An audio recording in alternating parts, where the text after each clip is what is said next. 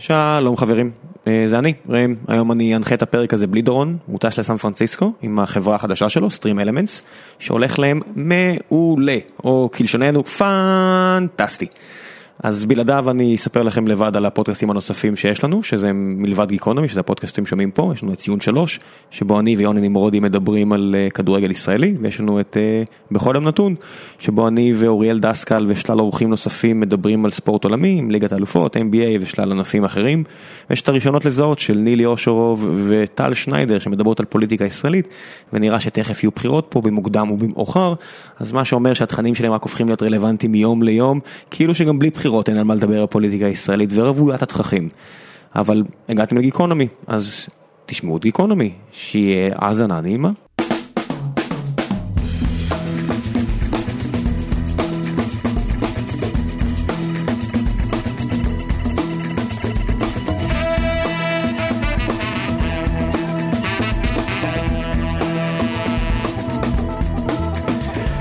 שלום חברים, אני היום בלי דורון, כמו שאמרתי לכם בפתיח, שאותו כבר הקלטתי, האורח לא יודע את זה עדיין, אבל האורח שלנו היום הוא אילן מאור, שניתן לו להציג את עצמו, כי התואר שלו לא מגיע בשתי מילים.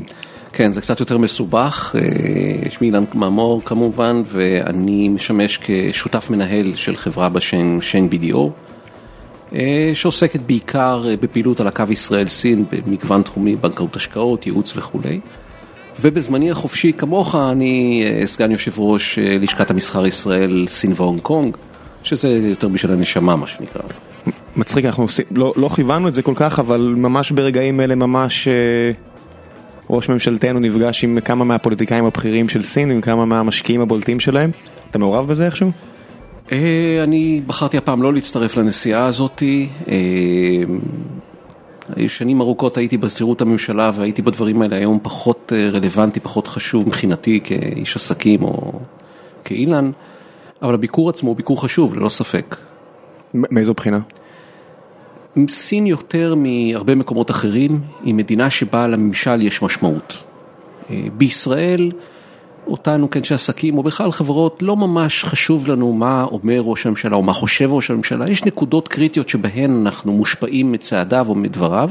מרגיש שמעניין אותנו רגולציה, אבל הרגולטור הוא לא בהכרח ראש הממשלה או אפילו המפלגה הזו או אחרת. בדיוק, ואם ראש הממשלה יגיד אני רוצה שמחירי הדירות ירדו, או אני רוצה שהבורסה בישראל תתחזק, אנחנו נגיב בחיוך מסוים ונגיד, אוקיי, אז אתה רוצה. תאגיד שידור, הוא לא מסוגל לסגור, אז הבורסה? בדיוק. יצא לי פעם לשבת עם ראש ממשלה, אחד הקודמים, שאמר, אני עושה 1, 2, 3, יצאנו חוצה, ואמר, ראש אגף תקציבים לא יהיה. אמרנו, מה זה לא יהיה? ראש הממשלה החליט, הוא אומר, נכון, ראש הממשלה נתן את ההחלטה שלו, אבל כמו שאתה יודע, אני ראש אגף תקציבים, זה לא יקרה.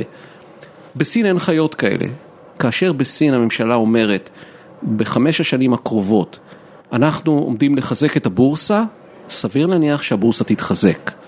כאשר הם אומרים, אנחנו נשקיע בפיתוח תעשיית הסמיקונדקטור, זה יקרה, ולכן דברי הממשלה, המשמעות שלהם היא מהותית, ולכן כל חיבור אל הממשל הסיני, כל צעד שהממשל הסיני עושה, יש לו משמעות, ולכן העובדה שהממשל הסיני מזמין ומארח את ראש ממשלת ישראל, וייצאו, אני בטוח, הצהרות שאומרות כמה הסינים רוצים לקדם את הקשרים עם ישראל, מחלחל עד למטה, וישפיע ישירות על הפעילות העסקית בין ישראל וסין, ולכן הביקור הוא חשוב, ויש לו כמובן חשובות מדיניות ותרבותיות ואחרות. אנשים יגזרו את הקופונים הפוליטיים ההכרחיים, אבל אותי יותר מעניין, שאתה אומר ראש הממשלה, הרי בסין יש מפלגה שלטת כבר קרוב ל-60 שנה, פחות או יותר מאז מלחמת העולם השנייה, 70 שנה. 49. נכון, טיפה אחרי, המפלגה הקומוניסטית מונה כמדומני כמיליון אנשים, מיליון חברים. יותר. אז בוא תספר לנו קצת על בעצם איך מבנה הכוח הזה נראה, ובטח מהזווית שלך בתור מישהו שצריך להתעסק איתו. תראה, להבין את מבנה הכוח הסיני, אין יומרה. אני לא בטוח שאני מבין את מבנה הכוח בישראל, והוא משתנה. אבל אני יכול לפתוח ויקיפדיה, וזה יחסית טבלתי כזה, אתה יודע, אני יכול לנסות להבין. בסין יש הרגשה שזה טיפה יותר ניואנסי. אמת. בסין זה עוד הרבה יותר מורכב. זה הרבה יותר מורכב, דבר ראשון, כי אין ויקיפדיה אמיתית. כלומר, אין באמת שקיפות או איזשהו מערך שאתה יכול לקרוא עליו כל בוקר בעיתון ולהבין. אז דבר ראשון מורכב מאוד, ואני לא מכיר מומחים שבאמת יתאמרו להבין מה קורה בממשל הסיני, אבל מה כן? יש שם מבנה ממשל שמורכב משני גורמים עיקריים. אחד זה המפלגה הקומוניסטית. מפלגה היא גדולה, חזקה, והיא מנווטת ברמה האסטרטגית לאן הולכת סין.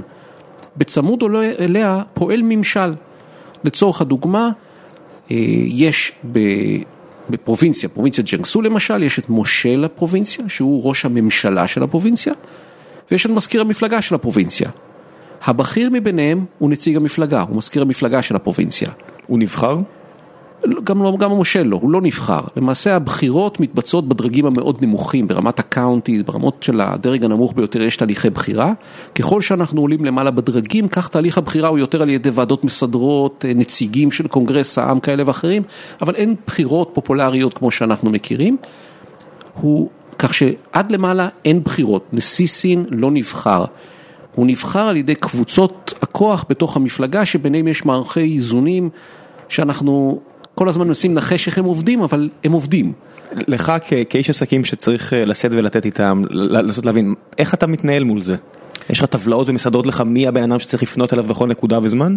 תראה, בתור איש עסקים אתה בדרך כלל עובד מול מערכת הממשל, ומערכת הממשל היא מערכת מסודרת, אתה יודע מי הוא המושל, מי הוא מנהל משרד המדע והטכנולוגיה, מי הוא משרד הכלכלה, משרד הבריאות וכולי, כך שמולם יחסית פשוט איך להתנהל. עכשיו אתה יודע שיש בכל אחד במערכות, יש מזכיר המפלגה ויש את האיש הממשל נטו, ואתה מדבר עם מי שמתאפשר לך לדבר, ושוב, קשרי הממשל שם הם מהותיים בעשיית עסקים, ויש לזה משמעות מפתיחת הדלת ועד פתרון בעיות כאשר אתה נתקל בהם. ובהחלט עבודה הממשל היא חלק בלתי נפרד מההוויה העסקית שם. זאת אומרת שמגיעה משלחת כזו של ראש ממשלה ישראלי לצורך העניין. איך אתה כאיש עסקים ישראלי יכול לנצל בעצם, עכשיו שנפתח, ביבי עכשיו ראיתי לפני שנכנסת, מפרסם בדף הפייסבוק שלו, פריצת דרך ביחסי ישראל-סין, בסדר, הפאטוס הוא חלק מהעבודה של פוליטיקאים, אני מבין את זה, מקבל את זה, אבל איך אתה ודומך בעצם יכולים לנצל את העובדה שעכשיו אתה יודע, הצוהר הזה כביכול מתרחב, הוא הרי לא נפתח, אני מכיר מספיק אנשים, כולל החברה שאנחנו מתארחים בה עכשיו בפלייבאז, שיש להם משרדים בסין. מה בעצם אומר שהצוהר מתרחב? אז תראה, אני עוד לא ראיתי את ההצהרה עצמה, ואני לא ראיתי עוד מה נעשה ומה נחתם בפועל, או איזה הסכמות יהיו, אבל בואו נתחיל מהחיובי. אמורות להיות כמה הסכמות שאני מקווה שיתקבלו במהלך הביקור הזה. אחד זה להתקדם מהר יותר בהקמת אזור הסכם סחר חופשי בין ישראל וסין, שזה מאוד משמעותי לכולנו, לא רק לאנשי עסקים. זה אומר שאם תקנה מכונית או אוטובוס שמגיע מסין, הוא יהיה יותר זול, כי יהיה פחות מכסים, ואם אתה יצואן, יהיה לך יותר קל לייצא לסין. אז זו השפעה ישירה, חד משמעית. ברגע שנצליח לסיים את המשא ומתן, אנחנו כבר עוסקים בזה מעל שנה. מי זה אנחנו? מי שמוביל את זה בדרך כלל זה משרד החוץ, משרד האוצר ומשרד הכלכלה והתעשייה. אלה הגורמים שמובילים את זה בארץ, בתמיכה של משרד ראש הממשלה. יש צוות בין משרדי שמטפל בקידום הקשרים עם סין. שחבר'ה כמוך מגיעים בתור יועצים חיצוניים? אנחנו לא מייעצים, אנחנו אבל נשאלנו לדעתנו, גם במסגרת הלשכה, גם במסגרת העסקית, ואני חושב שבהחלט היה פה תהליך של הקשבה לציבור ולתעשייה, ואני מקווה שהתהליך הזה באמת ייסגר. אני חושב שיש עוד כמה דברים בכיוון הזה, הסכם מופ משותף וכו'. יש כמה תהליכים שהם באמת מביאים השפעה ישירה. יש את ההשפעה העקיפה. השפעה עקיפה היא העובדה שעומדים ומצלמים את המנהיגים של ישראל וסין, עומדים ביחד ומצהירים הצהרות על הרצון לקדם את היחסים, זה מחלחל למטה, ואנשים אומרים, אוקיי, הממשלה רוצה את זה, אם התלבטתי אם ללכת או לא, אז זה משפיע. זה לא יגרום למישהו לחתום הסכם עם ישראל. אם הביזנס הוא לא טוב, לא יהיה ביזנס, אבל זה אומר, שדר להם, חבר'ה, יש לכם אור ירוק, אנחנו לא רוצים שלא תעשו עסקים, וזה חשוב בפני עצמו. אני חושב שאפשר לעשות מביקור כזה הרבה יותר. מאיזו בחינה? אני אקח ביקור של אדם שכרגע לא בשירות הפוליטי, וזה סגן ראש הממשלה אולמרט שהיה בסין, ואחר כך הפך להיות ראש ממשלה. כשהוא נסע לביקור בסין, הוא לקח איתו אנשי עסקים במשלחת שהוכנה חצי שנה מראש, עם סמינרים ומפגשים עסקיים, והביאה תוצאות ישירות של ביזנס, כי היא הוכנה אחרת. הביקור הזה הוכן די ברגע האחרון. לביקור ההוא הקודם של ראש הממשלה הקודם היה ממש מטרות מוצהרות לפני שהם אורגנו והפעם לא? זה בעצם ההבדל? אני חושב שכן. אני חושב שהפעם הביקור התארגן די בזמן ברגע האחרון, ולכן ההיבט העסקי שלו הוא מוגבל. אני חייב להבין, מישהו כמו שיפינג, איך הוא נקרא הבחור? שיפינג. אני מבטא איך מבטא את זה לא נכון. איך מבטאים את זה? הוא פרזידנט שי. אוקיי, אז פרזידנט שי. אני מניח שהיומן שלו זה לא שהוא פתוח לגמרי ועכשיו המנהלת של ביבי אומרת טוב בין 4 לשזה שבוע הבא. הביקורים האלה נקבעים קודם אבל הם לא נקבעים שנים מראש, זה נכון. לוקח זמן עד שהם נסגרים, גם יש התפתחויות ודברים שמשפיעים לכן, וצריך לזכור גם אוקיי, ביקור של ראש ממשלת ישראל זה לא נשיא ארצות הברית, זה לא הדבר הכי חשוב באג'נדה של נשיא סין, ולכן זה לא נקבע שנתיים מראש, אבל אני חושב שהיה צריך ונכון היה לקחת יותר בתשומת לב את הנושא העסקי, ולנסות למנף הרבה יותר את הביקור הזה, כדי לעשות סמינר עסקי, מפגשים אחד על אחד, שיש להם ערך עצום. איפה תמפה לי למשל, יש דברים שאתה מכיר יותר, עסקת תנובה שבטח ניגע בה בהמשך, או כל מיני אזורים כאלה בתעשיות שהם מתואמים יותר, חופים יותר, איפה למשל אתה מרגיש שיכולה להיות התפתחות יותר גדולה בין הקהילה העסקית פה לקהילה העסקית בסין? התשובה היא בכל תחום. באמת בכל, אני אגיד גם למה. תן לי דברים ספציפיים. אני אסביר למה, כי סין צומחת היום במקביל כמעט בכל תחום. תעשיית הסמי קונדקטור בסין היא אין מתחרות למבחינת קצב הצמיחה. אין כאלה דברים בשום מקום אחר בעולם. תעשייה שלא הייתה קיימת לפני 15-17 שנה, והיום היא תעשיית ענק, שוק הסמיקון הכי גדול בעולם. כן, לצורך העניין חברות סיניות, לפני התקופה שאתה ציינת, לקחו מוצרים אמריקאים, שמו מדבקות שלהם, והיה אסור להם להיכנס בכלל לארצות הברית מהסיבה הזו. היום חוואוי, לא רק שהיא מוצר ולידי, אני לצורך העניין מחזיק עכשיו בידי טלפון של חוואוי נקסוס, והמילה נקסוס על גבו בעצם אומרת שגוגל בחרה בהם בתור ונדור רשמי לגרסת הנקסוס.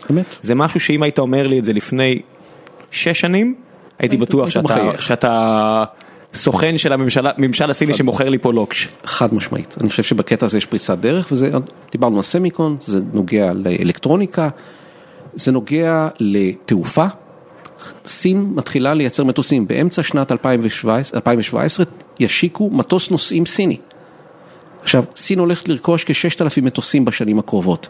מתוכם חלק יהיו מתוצרת מקומית, כלומר, יש תעשייה אווירית סינית אמיתית שקונה וצריכה מוצרים.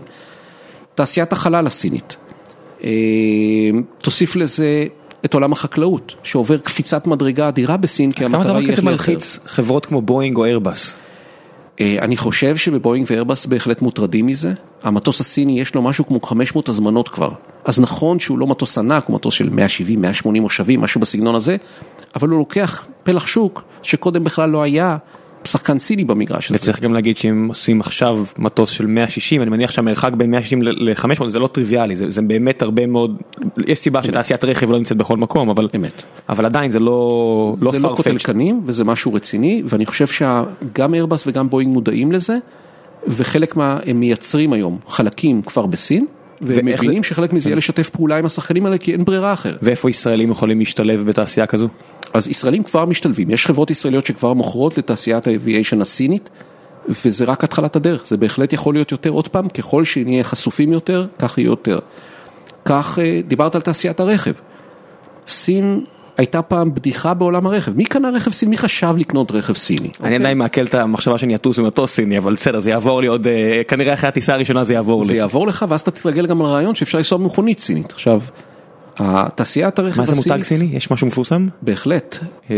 צ'רי, כמובן, כולם מכירים פה. אבל ג'ילי. עכשיו, תעשיית הרכב הסינית שהייתה באמת חסרת משמעות עד לפני 10 שנים. גדלה וצמחה עוד פעם, באמצעות בעיקר מיזוגים ורכישות. אתה יודע, ג'ילי למשל, שהיא חברה שמייצרת רכב הרבה שנים בסין, היא הבעלים היום של וולבו, והיא הבעלים של יצרנית המוניות הבריטיות השחורות. עכשיו, אתה לוקח את הידע ואת היכולות שיש בחברות האלה, אתה משלב אותם עם השכל והיזמות הסינית, ויש להם הרבה. ואתה מקבל תעשיית רכב סינית שצומחת בקצב אדיר. מייצרים היום מעל 20 מיליון מכוניות בסין מדי שנה. לייצור עצמי או לייצור? בעיקר לייצור, בעיקר לצריכה עצמית, כיוון שהם צורכים כל כך הרבה. כן. עכשיו, הם הולכים ומשתפרים עם השנים, והם הולכים ונעשים חזקים יותר. אני מניח שברכב המסורתי, יהיה להם קשה מאוד לסגור את הפער מול המערב, כי יש פטנטים אינסופיים, והפער הוא של עשרות שנים של עבודה. אבל תסתכל על תחום אחר, תסתכל על הרכב בהנאה אלטרנטיבית, בעיקר רכב חשמלי. פה אין שחקן עולמי אמיתי, אתה יודע, יש טסלה וכו', אף אחד הוא לא יצרן מסיבי. זה יצרן שמייצר אלפי מכוניות בחודש. בסין מכרו בשנה שעברה כ500,000 רכבים בהנאה אלטרנטיבית. שתחת הכותרת של הנאה אלטרנטיבית, אני מניח שאתה מביא... בעיקר חשמלית, אבל גם קצת היברידית, אבל בעיקר חשמלי. ולא דלקים שמבוססי צמחייה או דברים כאלה? לא, בעיקר חשמלי וקצת היברידי. סין ב-2020 צפויה לייצר בסביבות 7 מיליון רכבים בהנעה אלטרנטיבית, בעיקר חשמלית. 7 מיליון רכבים. היא תהיה מעצמה של ייצור רכב חשמלי. חברות כמו BYD, למעשה כולם. אין כמעט חברת רכב שלא נכנסת לעולם הזה, ונוספות אליהם חברות שבכלל באות מעולם האינטרנט ועולמות אחרים, שנכנסים לייצר רכב חשמלי. אוקיי, אז אני עכשיו אקח את הצד של התעשיין הישראלי ששומע אותך, נדלקות לו כל הנורות, והוא אומר, אוקיי, אני מודאג מדבר אחד, ברשותך. מה הסיכוי שאני מגיע לשם, עושה דיזיינינג, מכניס את הצ'יפ שלי, את המוצר תוכנה שלי, ואני רגוע שעוד שנתיים המוצר, ה-IP, איכשהו לא משתרבב אתה יודע, לפורטפוליו של החברה שעימה עבדתי עד לפני, אתה יודע, 5-10 דקות. מה מגן עליי בעצם בסין? זה סיכון. אוקיי, הסיכון הזה קיים, אבל לצערי הסיכון הזה קיים בכל מקום. אנחנו צריכים לקחת ראשית פרופורציות. אין כמעט מדינה שנקייה מהעתקות. אנחנו במדינת ישראל, עד לפני 10 שנים קראו לנו מדינת הדיסקט האחד. לקנות Windows היה כמעט מביך, בוודאי לאדם, גם חברות. כן. אני זוכר את עצמי מגיע למשרד החוץ, משרד החוץ עוד היו תוכנות גנובות, שזה לא להאמין. עברנו מהפכה, אבל עברנו מהפכה בתחום הזה. אני אזכיר לך שישראל ישבה ברשימה השחורה האמריקאית שנים ארוכות, אני לא יודע היום, אני כבר לא בעניינים, אבל עד לפני כמה שנים, בגלל טבע. למי שלא מכיר, טבע עושה כל מיני פולישטיקים עם משחקים, עם גנריקה, כי בישראל, חלק מהסיבות שטבע נהנית מאוד מהחוק הישראלי, שהחוק הישראלי על פטנטים הוא הרבה יותר מקל מאשר מדינות אחרות, ובעצם אצלנו, אם אתה מייצר את התרופה, אז יש לך יותר שנים ליהנות ממנה, כי אתה יכול להתחיל לייצר את התרופה, לא בשנייה שהתוקף פג על הזה, אתה יכול להתחיל לעבוד על זה הרבה לפני בעצם. אמת. אז אף אחד לא מושלם, סין הייתה מערב פרוע. בסין, כמו שאתה מכיר בעצמך, IP היה חסר משמעות. היית יכול לנסוע למפעלים ולראות איך מעתיקים בריש גלי עם שלטים ומודעות, אף אחד פחות לא התייחס לזה, זה לא עניין את אף אחד. זה התחיל להשתנות בעיקר בעשור האחרון. זה התחיל להשתנות לא כי התעשייה הסינית חזרה בתשובה או הממשלה חזרה בתשובה, אלא כי נוצרה הבנה בסין שהנזק שנגרם יותר גדול מהתועלת שזה מביא. איך זה בא לידי ביטוי? ולפני כן אני רוצה גם להגיד, שאתה אומר נוצרה הבנה, אצל מי ההבנה נוצרה ואיך היא הועברה? כי לי בראש יש כל מיני צורות להעביר, מה שאני מכיר על סינים, או לפחות חושב שאני מכיר, אני מניח שגם המאזינים הולכים באותו כיוון שאני חושב עליו בראש, אבל אני אתן לך להסביר מה זה בדיוק אומר. אז ההבנה באה משתי זוויות שונות, מנוגדות אפילו.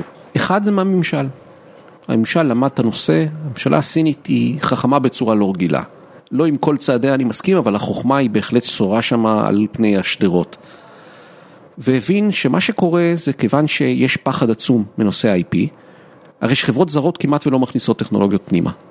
הייתי בביקור במרכז מופ של חברת Life Science גדולה בינלאומית, נכנסתי פנימה לפני 15 שנה, ובפועל מה שהיה שם, הם עשו ריפקג'ינג של סחורות. אני יודע, חבר'ה, איפה המופ? אומרים, אתה משוגע מופ פה? המופ תשאר בבית. הסינים לא טיפשים, הם הבינו את זה שלא נכנסת טכנולוגיה, והתחילו לשים יד על העניין הזה. אני זוכר בימים האחרונים שלי בשנחאי, קיבלנו פנייה לקונסוליה מהממשלה, ששאלו אותנו, אמרו לנו, תשמעו, מצאנו דיסקים של תוכנות מזויפות, אנחנו רוצים שתבואו ותזהו אם זה ישראלי, אנחנו רוצים לעצור את האנשים. אתם פונים אלינו? כן. אז התחיל שינוי מאוד מאוד איטי. עכשיו, מה קרה בצד השני? חוואוי, העלתה מוצרים למדף בארצות הברית. 7 דקות אחר כך בערך, היא חטפה תביעה מסיסקו על הפרת זכויות יוצרים. תביעה שהייתה ידועה לשמצה, כי היא בעצם אסרה להיכנס לתחום ארצות הברית ולמכור שם. בדיוק. וכאן נפל הסימון בחוואווי, ולא רק אצל חוואווי, דוגמה טובה, רק שנייה, נכון, אנחנו חוסכים כסף, אנחנו מגיעים לטכנולוגיה בלי לשלם, בלי להתאמץ, אבל יש לזה מחיר. המחיר הוא שאנחנו צריכים לשחק במגרש של המסכנים. אנחנו יכולים להמשיך למכור בדרום אמריקה, קצת במזרח תיכון, באפריקה. לא ניכנס לשווקים הגדולים, לא נהיה שחקן גדול במגרש. והסינים שמו להם כיעד לצמוח ולהפוך להיות שחקנים גלובליים. את זה אתה לא יכול לעשות כשאתה רק מעתיק. ואני חושב שאחד הקטעים המשעשיים שהיה לי, ישבתי לפני 1.5 שנה עם בכירים של חוואווי שעוסקים בתחום של עיבוד קול ותמונה, ודיברנו על לייסנסינג של טכנולוגיה של מכון ויצמן. והיא לא רשומה, אין פטנט בסין. ואני אומר, חבר'ה, מה קורה פה? היינו בארוחת ערב, שתינו יין, עכשיו כבר היה אפשר לדבר יותר חופשי. אני חבר'ה, בחיית בשביל מה? למה אתם רוצים לשלם לנו על זה? אתם יכולים להפר, אתם לא להפר, אתם יכולים להשתמש בזה בסין. אין פה שום הפרת פטנט, אין פה פטנט. אז הוא הסתכל ואמר לי, תשמע, חוואווי הציע מיליארדים של דולרים, ושנים ארוכות של עבודה, ועשרות אלפי מדענים וחוקרים, כדי לייצר לנו חברה חדשה, שמייצרת ומפתחת מופ. עכשיו אתה באמת רוצה שמה שאני אעתיק פה, בטעות ייכנס לאיזה מוצר אמריקאי, כי אני לא יודע מה יהיה בעוד 10 שנים, ואתם הישראלים בעוד 10 שנים תתפקסו אותי בניו יורק, ותגישו תביעה בניו יורק על הפרת פטנט, ואני צריך שוב להסביר שאני לא גנב, וזה במקרה נכנס מסין, מי יאמין לי? אז אני אשלם את הכמה מיליוני דולרים. לפי איזה חוק? אתה יודע, מה זה המיליון דולרים? אתה עכשיו תפתח מסע ומתן פרטני מול ויצמן בשביל להשתמש בזכויות? לא, הם רצו לעשות לייסנסינג כמו בכל מדינה, זה היה דיאלוג לייסנסינג רגיל, כן. אבל מה שלא הבנו זה למה הם רוצים לעשות את זה, כי הם לא צריכים לייסנסינג, הם יכולים פשוט להיכנס למסמכי הפטנט ולהשתמש בתוכנות. הוא הסביר, אנחנו היום לא רוצים להגיע לשם. אז עכשיו, זה לא שהסינים כולם חזרו בתשובה. ברור שלא. וזה לא שאין הפרות פטנטים בסין, יש. אבל סין הפכה להיות כבר לא המערב הפרוע. ראשית, יש מערך חקיקה מרשים מאוד שעוסק בנושא IP והגנה על זכויות יוצרים. מאוד מרשים. לא נופל ממה שיש במערב. עד כמה הוא דומה מבחינת החוקים שאנחנו מכירים של... מאוד דומה. מה, אותם 17, 19, 15 שנים הגנה על IP מהרגע שאתה מוציא? במידה רבה מאוד כן. הכללי המשחק הם מאוד דומים למערב. יותר מזה, הוקמה מערכת של בתי משפט ל-IP. לנו בארץ אין הזה. יש מערכת שלמה של בתי משפט שעוסקים רק בנושא הגנת זכויות יוצרים. הגיעה גם הרעה החולה של ה-IP לסין? זאת אומרת, יש עכשיו טרולים של פטנטים? לא, יש כמה רעות חולות על ה-IP. כן, אז ככה. אחד, עודף רישום יש. רושמים פטנטים כמו משוגעים. הסינים רושמים פטנטים הכי הרבה בעולם. הם והחברות הסיניות, קח את 5 חברות הכי גדולות ברישום פטנטים בעולם, חראו ZTE מככבות ברשימה. איפה? בארצות הברית או אצלנו? זאת אומרת, גם הם רושמים אותה פטנט גם בכל המדינות האחרות. כן, כן. תקציבים יש, רישום פטנט נתמך על ידי הממשלה, סובסידיות של הממשלה לרישום פטנט בינלאומי, זה לא טריוויאלי לרישום פטנט בינלאומי, ויש תמיכה. אז זה קיים. יותר ויותר גם חברות מערביות מבטרות על התענוג מתוך ההבנה שזה פחות מעניין. נכון, זה יקר ולא טריוויאלי. הסינים היום מגדילים מאוד את הנושא הזה. יותר מזה, הממשל דוחף אותם לעסוק בחדשנות, דוחף אותם לרשום פטנטים, וכשאתה עוסק בחדשנות, וכשאתה עוסק ברישום פטנטים, אתה נוטה באופן טבעי גם להתייחס אחרת לפטנטים של אנשים אחרים. אז יש תהליך מאוד גדול של שינוי.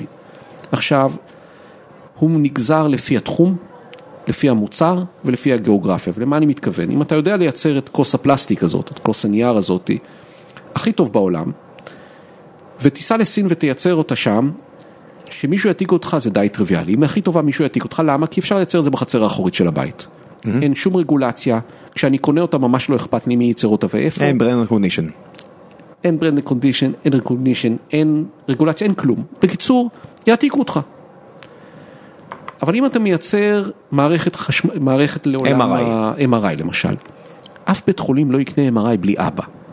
כשיש אבא אמיתי, ואתה יכול להוכיח שהוא הפר את הפטנט, אתה גם יכול לנקוט נגדו בצעדים, ואז הוא יחשוב פעמיים, כדאי לו בכלל להיכנס למגרש הזה.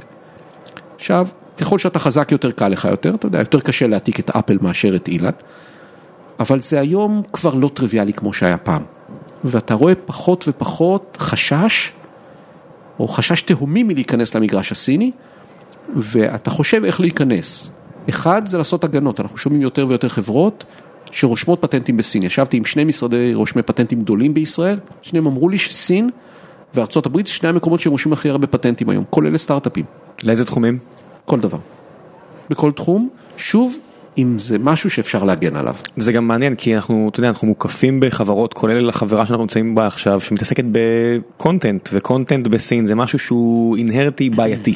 נכון, הוא בעייתי בשתי זוויות. אחד, הוא כמו הכוס הזאת. אתה יודע, בשביל להעתיק דיסק עם חומר, אפשר לעשות זה בחצר האחורית. אין באמת הגנה על זה. אין הגנה. אגב, החברות האמריקאיות מצאו פתרון, הן מפיקות למשל משחקים.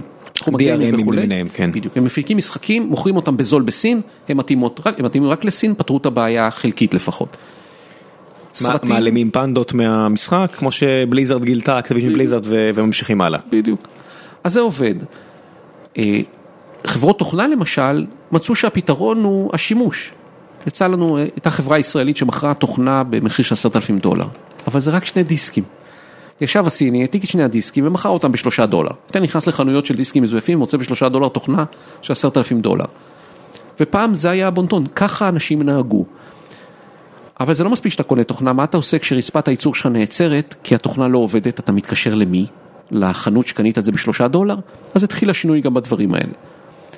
אז אנחנו רואים במגמה של שינוי בדברים האלה, בהחלט משמעותי, ככל שהמוצר הוא משמעותי יותר, מורכב יותר, יקר יותר, ככה אפשר להגן עליו יותר. דבר שני זה איפה אתה פעיל. יש פרובינציות שבהם ההגנה על זכויות יוצרים מאוד מאוד חזקות. ג'נגסו, ג'יאנג, שנגחאי, באזורים המפותחים. אמרת בעצם את כל האזורים שנמצאים קוראים להונג קונג. לא, דווקא זה האזור של שנגחאי. רגע, גואנג'ו לא? הונג קונג זה שינג'ן גואנג'ו, שזה אזור חזק אחד. יש את המרכז, או מזרח מרכז, שזה אזור שנגחאי, וכל המעטפת של שנגחאי, היאנגצי ריבר דלטה, זה ג'נגסו, ג'יאנג, פרובינציות מאוד חזקות, מאוד מפותחות, ויש את אזור בייג'ינג. באזורים האלה, ההגנה על זכויות יוצרים יותר חזקה. הם מפותחים יותר, הם מתקדמים יותר, הם מכירים ביותר בפעילות הבינלאומית וכו'. זה נכון שאם תיסע לשינג'אנג, למערב סין, יכולת ההגנה שלך יותר נמוכה. אבל בינינו, מי זה באמת מעניין? אני אגיע ללאסה או לכל המקומות של טיבט, מה אכפת לי, מי עושה שמה? בדיוק, ונכון, וזה חלק מהעניין. עכשיו, האם תהיה פטור מהעתקות לגמרי? לא. אבל שוב, סין היא מדינה של 1.4 מיליארד תושבים. רובם לא רלוונטיים. בוא נגיד שקהל היעד שלך הוא 400 מיליון רק. בסדר? המעמד הבינוני בסין, 400 מיליון, משהו כזה, הוא מספיק גדול. אם מישהו החליט להעתיק אותך ויעתיק אותך, זה גם לא סוף העולם, כי זה כמו להגיד שבעולם יש מישהו שמעתיק אותי. זאת סין, אוקיי? זה כמעט כל העולם. כל עוד אתה מסוגל לייצר לך מערך מחירות ולהרוויח מזה מספיק, כדי שיצדיק את הסיכון, אפשר לעשות את זה. ויש עוד כל מיני מערכים של רישום קניין ורישום פטנטים ועבודה עם שותף או בלי שותף, איך אתה עובד נכון. אתה מדבר יש כל מיני מנגנונים. הרבה מדברים על סינים בתור סיניה כזה, אתה יודע, עבודה סינית, זה נהיה קאץ' פרייז, ומצד שני יש טיואן, שאתה יודע, עד לפני כמה שנים, הכל היה made in טיואן. רוב האנשים בכלל לא מחברים את העובדה שזה אותם אנשים. הרי זה הבדל רק תרבותי, טיואן זה סינים שבסוף מלחמת העולם השנייה היגרו לשם, ברחו, הקימו מדינה אחרת, אני מניח שסינים יחלקו עליי, אבל אני אומר, השינויים שאתה מתאר, זה בדיוק מה שקרה לטיואן, הרי כל החברות שאנחנו מכירים, אסוס ומי עוד יש טיואנים גדולים, המון, המון, הסמיקון הגדולות, המון, ענקי, וכולי. אבל אתה צודק מאוד בהגדרה, אני עברתי, שירתי בטיואן בין 94 ל-96, כשנסעתי לטיואן אמרו לי, אלה יצרני צעצועים. בחייך, כולם שם, הכל שטויות. טיואן הפכה להיות מעצמת הייטק. מה, סמיקונדקטור, זה טייפה, זה המקום.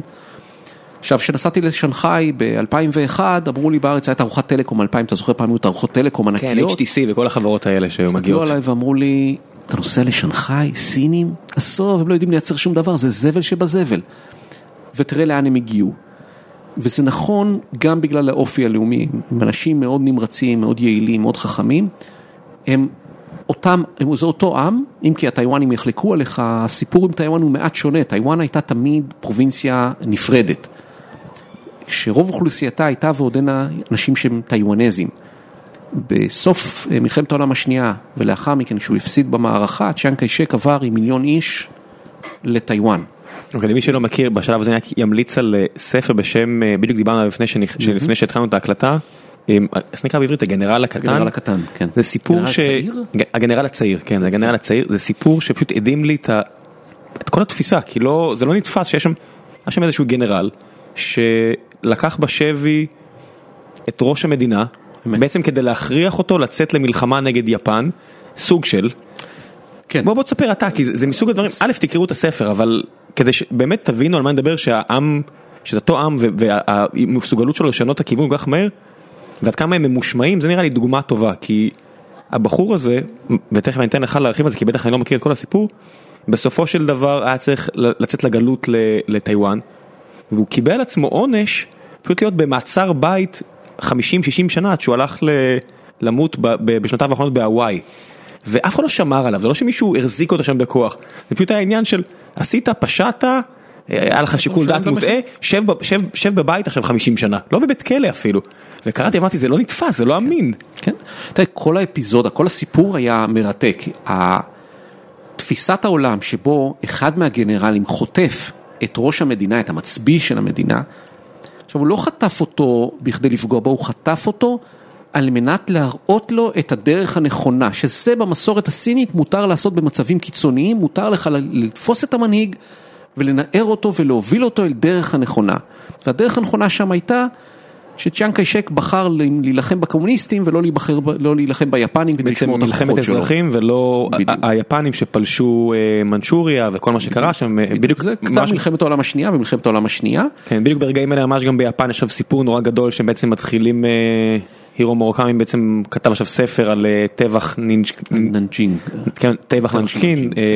היפנים שחטו, אין מילה אחרת, מאות אלפים ומיליוני סינים, נשים, ילדים, ובעצם היפנים עד היום מסרבים בעצם לקחת אחריות מלאה על מעשיהם. הסינים גם לא... הסינים, מלבד, יש עכשיו סיפור בשנים האחרונות בין סינים ליפנים על שני האיים שכל אחד קורא לו בשם אחר, נכון? יש בין סין ויפן יריבות ארוכה מאוד, מאז ומתמיד. מלחמת העולם השנייה הביאה את היריבות הזאת לשיא באמת לא רגיל. היפנים נהגו בסין בצורה שמזכירה מאוד את ההתנהלות הנאצית. שימוש בנשק כימי, ניסויים באנשים, והשיא היה הטבח של ננג'ינג. מה שקרה בננג'ינג, ננג'ינג אז הייתה לתקופה מסוימת מקום מושבו של הממשל של ה-Republic of China. צ'יאנג קאי-שק ישב שם וכו'. והייתה החלטה יפנית לשבור את ההתנגדות הסינית לכיבוש היפני, וההחלטה הייתה לרוצץ את רוחם של אנשי ננג'ינג. ובמשך ימים ארוכים פשוט רצחו, שחטו, אנסו כל סיני שיכלו לשים עליו את היד. מאות אלפים. זה מחריד, יש שם את מוזיאון הטבח, שהוא המקבילה שלהם ליד ושם שלנו, שהוא אחד המקומות המחרידים שיצא לי לבקר בהם, הוא מקום מאוד קשה לצפייה, מקום קשה להבנה. ועבור הסינים זה צרוב אצלהם עד היום, ובמידה רבה זה צרוב כל כך חזק, כי היפנים בניגוד לגרמנים, מעולם לא לקחו באופן מלא אחריות למה שקרה שם. ב-2005, בשנה שבה עזבתי את שנגחאי, היפנים עשו עוד צעד הזוי למדי, והחליטו לשנות בספרי הלימוד ההתייחסות למה שהיה בננג'ינג, מהטבח בננג'ינג לתקרית ננג'ינג. הסינים השתוללו, כלומר זה הגיע להשתוללויות ברחובות, הסינים פשוט יצאו מגדרם. מה זה אומר השתוללות סינית? אני מניח ששונה מאוד ממדינות אחרות. לא, זה הייתה השתוללות, אני זוכר, הקונסוליה היפנית הייתה מולנו, והחבר'ה פשוט עמדו וזרקו אבנים על הקונסוליה. הם פשוט רתחו מזעם, הפגנות ברחובות וכולי. זה עדיין צרוב בהם מאוד מאוד חזק. זה שנים ארוכות, צריך לזכור, זה שנים ארוכות של כיבוש יפני למעשה. ואני חוזר מזה לסיפור של הגנרל הצעיר. הגנרל הצעיר לא היה מסוגל לסבול את העובדה שהיפנים השתלטו על האזור שממנו הוא בא, ושהממשל לא עושה שום דבר נגדם. ולכן הוא חטף את צ'יאנג קאי-שק וניסה להראות לו את דרך הישר. אשתו של צ'יאנג קאי-שק הגיעה לביקור, הייתה נערצת על ידי הגנרל הצעיר, שכנעה אותו לשחרר את הגנרליסמו, הוא שחרר אותו והפקיד את עצמו בידי הגנרל. כן. זה דברים שאתה יודע, ברוב העולם... לא היה נשק מעורב בכל הסיפור הזה. לא, לא היה צריך להשתמש בנשק. בשום שלב בסיפור אין נשק. לא, לא צריך להשתמש בנשק, כי ברור כללי המשחק. וצ'יאנג קאי-שק הכניס אותו למעצר בית, וכשהוא עבר לטיוואן ב-49, שזה בפני עצמו דבר מדהים. למעשה צ'יאנג קאי-שק לקח 1,000,000 איש, את הפרלמנט, את הצבא, את מוזיאון הקיסרות, את הכל, והעביר את כל מערך הממשל שלו לטיוואן. שהיא הייתה סין במשך 30 שנה. שהייתה חלק מסין, ולמעשה המשיך להתנהל כאילו הוא ראש ממשלת או נשיא סין, שיושב בטיוואן. גם היום, אם תפתח את הספר שמציג את טיוואן, את ה-Republic of China on Taiwan, הוא מתחיל במילים... ה-Republic of China היא המדינה הגדולה בעולם. ברגע זה אנחנו מחזיקים בשליטה אפקטיבית רק על פרובינציית טיואן וחלק מפנגו ופוג'יאן. אבל התפיסה הייתה, אנחנו באופן זמני עוצרים פה לחנייה בטיואן. אגב, הוא לא עשה את זה בצורה הכי יפה, הוא השמיד למעשה, הוא חיסל את רוב האינטלקטואלים הטיואנים כדי למנוע כל התמרדות כלפיו, והשתלט בכוח הזרוע על טיואן. בנו החליף אותו, ורק אחריו נפתחה שם והפכה להיות דמוקרטיה, אבל כל המהלך הזה, הקבלת סמכות, הקבלת מסורת הזאת, היא דבר שעדיין קיים בסין, לא באותו קנה מידה, לא באותה עוצמה, אבל חלק מהתרבות הזאת עדיין קיימת, התרבות בפני הסמכות, קבלת הסמכות היא עדיין חלק מהמגרש. הסינים עצמם נוטים לא להשתמש מוצרים טיואנים או יפנים מהסיבות האלה, כמו שישראלים של פעם לא אהבו מוצרים גרמנים? לא, לא. יפנים... עוד פעם, זה יחסים של הערצה שנאה, יש הערכה עצומה למה שהוא יפני, הטכנולוגיה היפנית, ההישגים היפנים, לצד תינה וחוסר אהבה מופגן לעם היפני. אתה תראה סושי למשל? כן, כן, כן, מסעדות יפניות. לא, מסעדות יפניות ראיתי שם, אבל בכירים במפלגה, זה יהיה בסדר אם יאכלו סושי? כן, כן, כן. זה דווקא מתקבל, כן, זה מתקבל דווקא. זה איפשהו, אתה יודע... זה קצת מצחיק, אבל עוד פעם, זה חלק מהפרגמטיזם גם הסיני. מכוניות יפניות, אוקיי? סין מלאה במכוניות יפניות. כן. כל עוד לא קורה, אני באותה הפגנה נסעתי בטויוטה, ובא מאחורי רכב וכמעט דחף אותי מהשוליים, מרוב הכעס על היפני, ואני מסכן, נסעתי באוטו יפני, זה כל חטאי, אני לא בדיוק נראה יפני. לא, אי אפשר להאשים אותך באובר יפניות. אבל הם יודעים לעשות את ההפרדה הזאת, הערכה עצומה ליכולת היפנית, לתעשייה היפנית, והיפנים מאוד פעילים בסין. כנ"ל לגבי טיואן, מערכת היחסים עם טיואן היום, היא ברמה העסקית, אדירה, יש שם חילופים עצומים, טיואנים עובדים בסין, סינים נוסעים לטיואן, זה לא סותר את העובדה שבעיני סין, טיואן היא חלק בלתי נפרד מסין, ואין שום אופציה למשהו אחר. הם ויתרו, אתה חושב, על האופציה הצבאית לקחת אותה בחזרה? הם בשיטה הסינית לא דוחקים את הקץ, אבל הם הגדירו לפני הרבה שנים, והם לא חזרו בהם מאז, סדרה של קזוס בלי, סדרה של צעדים. עילה למלחמה בלטינית. בדיוק, עילות למלחמה. ביניהם למשל, הכרזה טיוואנית על עצמאות. הם הביאו חד משמעית, אם נשיא טיוואן יקום ויודיע, אנחנו לא חלק מסין, זאת עילה למלחמה. פיתוח נשק גרעיני הוא עילה למלחמה. אי סדר חברתי בטיוואן הוא עילה למלחמה. יש סדרת עילות למלחמה, והם מתכוונים לזה. הם לא מתכוונים לוותר על טיוואן. הם חיכו להוקונג ומקאו 99 שנה, עד שהם החזירו אותם הביתה בתפיסה שלהם. טיואן, הם מבינים שיצטרכו פתרון אחר, אבל הם בהחלט לא מוותרים על הנושא הזה. על טיואן אין פג תוקף, אין הסכם שאמור להשיב את טיואן לחיק הסינים, והאמריקאים די עקשנים מהבחינה שלהם שהם מגינים עליה ועל הריבונות שלה. כן ולא, האמריקאים, אגב, טיואן זה המקום היחיד שמוגן בחוק האמריקאי, יש את מה שנקרא הטיואן ריליישן אקט, שמחייב את הממשל האמריקאי להגן על טיואן, אבל כל עוד טיואן אינה עושה פרובוקציה. כאשר... אני ממש לא רגוע שאתה אומר את זה, ואני חושב ונמצא בבית הלבן, אבל בסדר. אני ממש לא רגוע מהיום שהתיישב בבית הלבן, בלי שום קשר לכלום, כל דבר. זה יותר נפיץ מאחרים, אני חושב שאנשים לא מבינים את זה. בהחלט. יש כמה נושאים נפיצים, וחלק גדול מהם באסיה, צפון קוריאה, טיואן, ספרטלי איילנדס וכו'. יש בהחלט נושאים נפיצים של אמריקאים, יש בהם חלק משמעותי. אבל האמריקאים הביאו לטיואנים הבר היטב. זה שאנחנו נגן עליכם לא אומר בבקשה שתשתוללו. את זה אנחנו לא נסכים לקבל. שהשתוללות זה לא באמת... השתוללות זה חזת עצמאות. השתוללות זה להתגרות בסין. אומר, חבר'ה, אתם לא בסיטואציה של להתמודד עם סין, אנא אל תתגרו בסין, והטיואנים אנשים חכמים ומשתדלים רוב הזמן לשמור על מערכת יחסים עם סין. גם הכלכלה הטיואנית כל כך תלויה היום בסין, שאני לא רואה את זה קורה, לא מרצון לפחות, יכול להיגרר, אבל לא מרצון. התקוממות עממית אלימה, לא אלימה, פוליטית, לא פוליטית, היא לפעמים בלתי צפויה. נכון, אבל אני בטיואן בטח לא רואה את זה, כי טיואן היא דמוקרטיה לכל דבר, ואתה יודע, אנשים שבוחרים את נציגיהם פחות נוטים להתפרץ בצורה הזאת. אבל הסינים לא ויתרו ולא מתכננים לוותר על הנושא הזה בעתיד, אבל שוב, לא בוער להם שזה יהיה מחר בבוקר. עד כמה אתה מרגיש את העובדה שהסינים לא בוחרים את נציגיהם? סין היא לא דמוקרטיה. אין לה יומרות להיות דמוקרטיה, גם אין לה שאיפה להיות דמוקרטיה. זה בוודאי בשורות הממסד, וגם בקרב הציבור הנושא הוא לא במרכז סדר היום ובמרכז סדר עדיפויות שלהם. הסיני חושב דבר ראשון על נושא הרבה יותר חשוב, וזה יציבות. אנחנו מדברים הסיני, לצורך העניין אנחנו מדברים על אותו מעמד ביניים שמנית לפני כן, העיקרים אני מניח שעיקר דאגתם זה לגדל יבולים ולא למות מרעב, כמו כל עיקר שאי פעם חי. אמת, למרות שהיום הם פחות פוחדים מלמות ברעב, אבל המצב של החקלאות שם בהחלט השתפר, אבל הסינים, הציבור העירוני שהוא זה שמוביל את המדינה בדרך כלל, מסתכל בראש ובראשונה על נושא היציבות. כשסין לא יציבה, אנשים מתים. אמר לי פעם סיני חכם, זה נורא יפה שאתם מדינה שבה לכל אחד יש כוונות ורעיונות ומאלתרים, ואתם נורא גאים בזה שכל אחד עושה דברים אחרת, זה משחק נורא יפה ב8 מיליון איש, זה לא מתאים ל1.4 מיליארד. אם פה ב-8.4 יתחילו לאלתר, זה סופה של המדינה. עכשיו, הם לא צריכים להסתכל הרבה אחורה.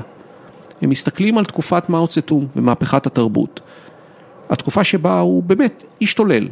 הרג כמויות עצומות של אנשים, חירב את המדינה כמעט. הוא כמעט חירב את המדינה, הוא גרם נזקים עצומים, ומיליוני אנשים מתו בין היתר מרעב.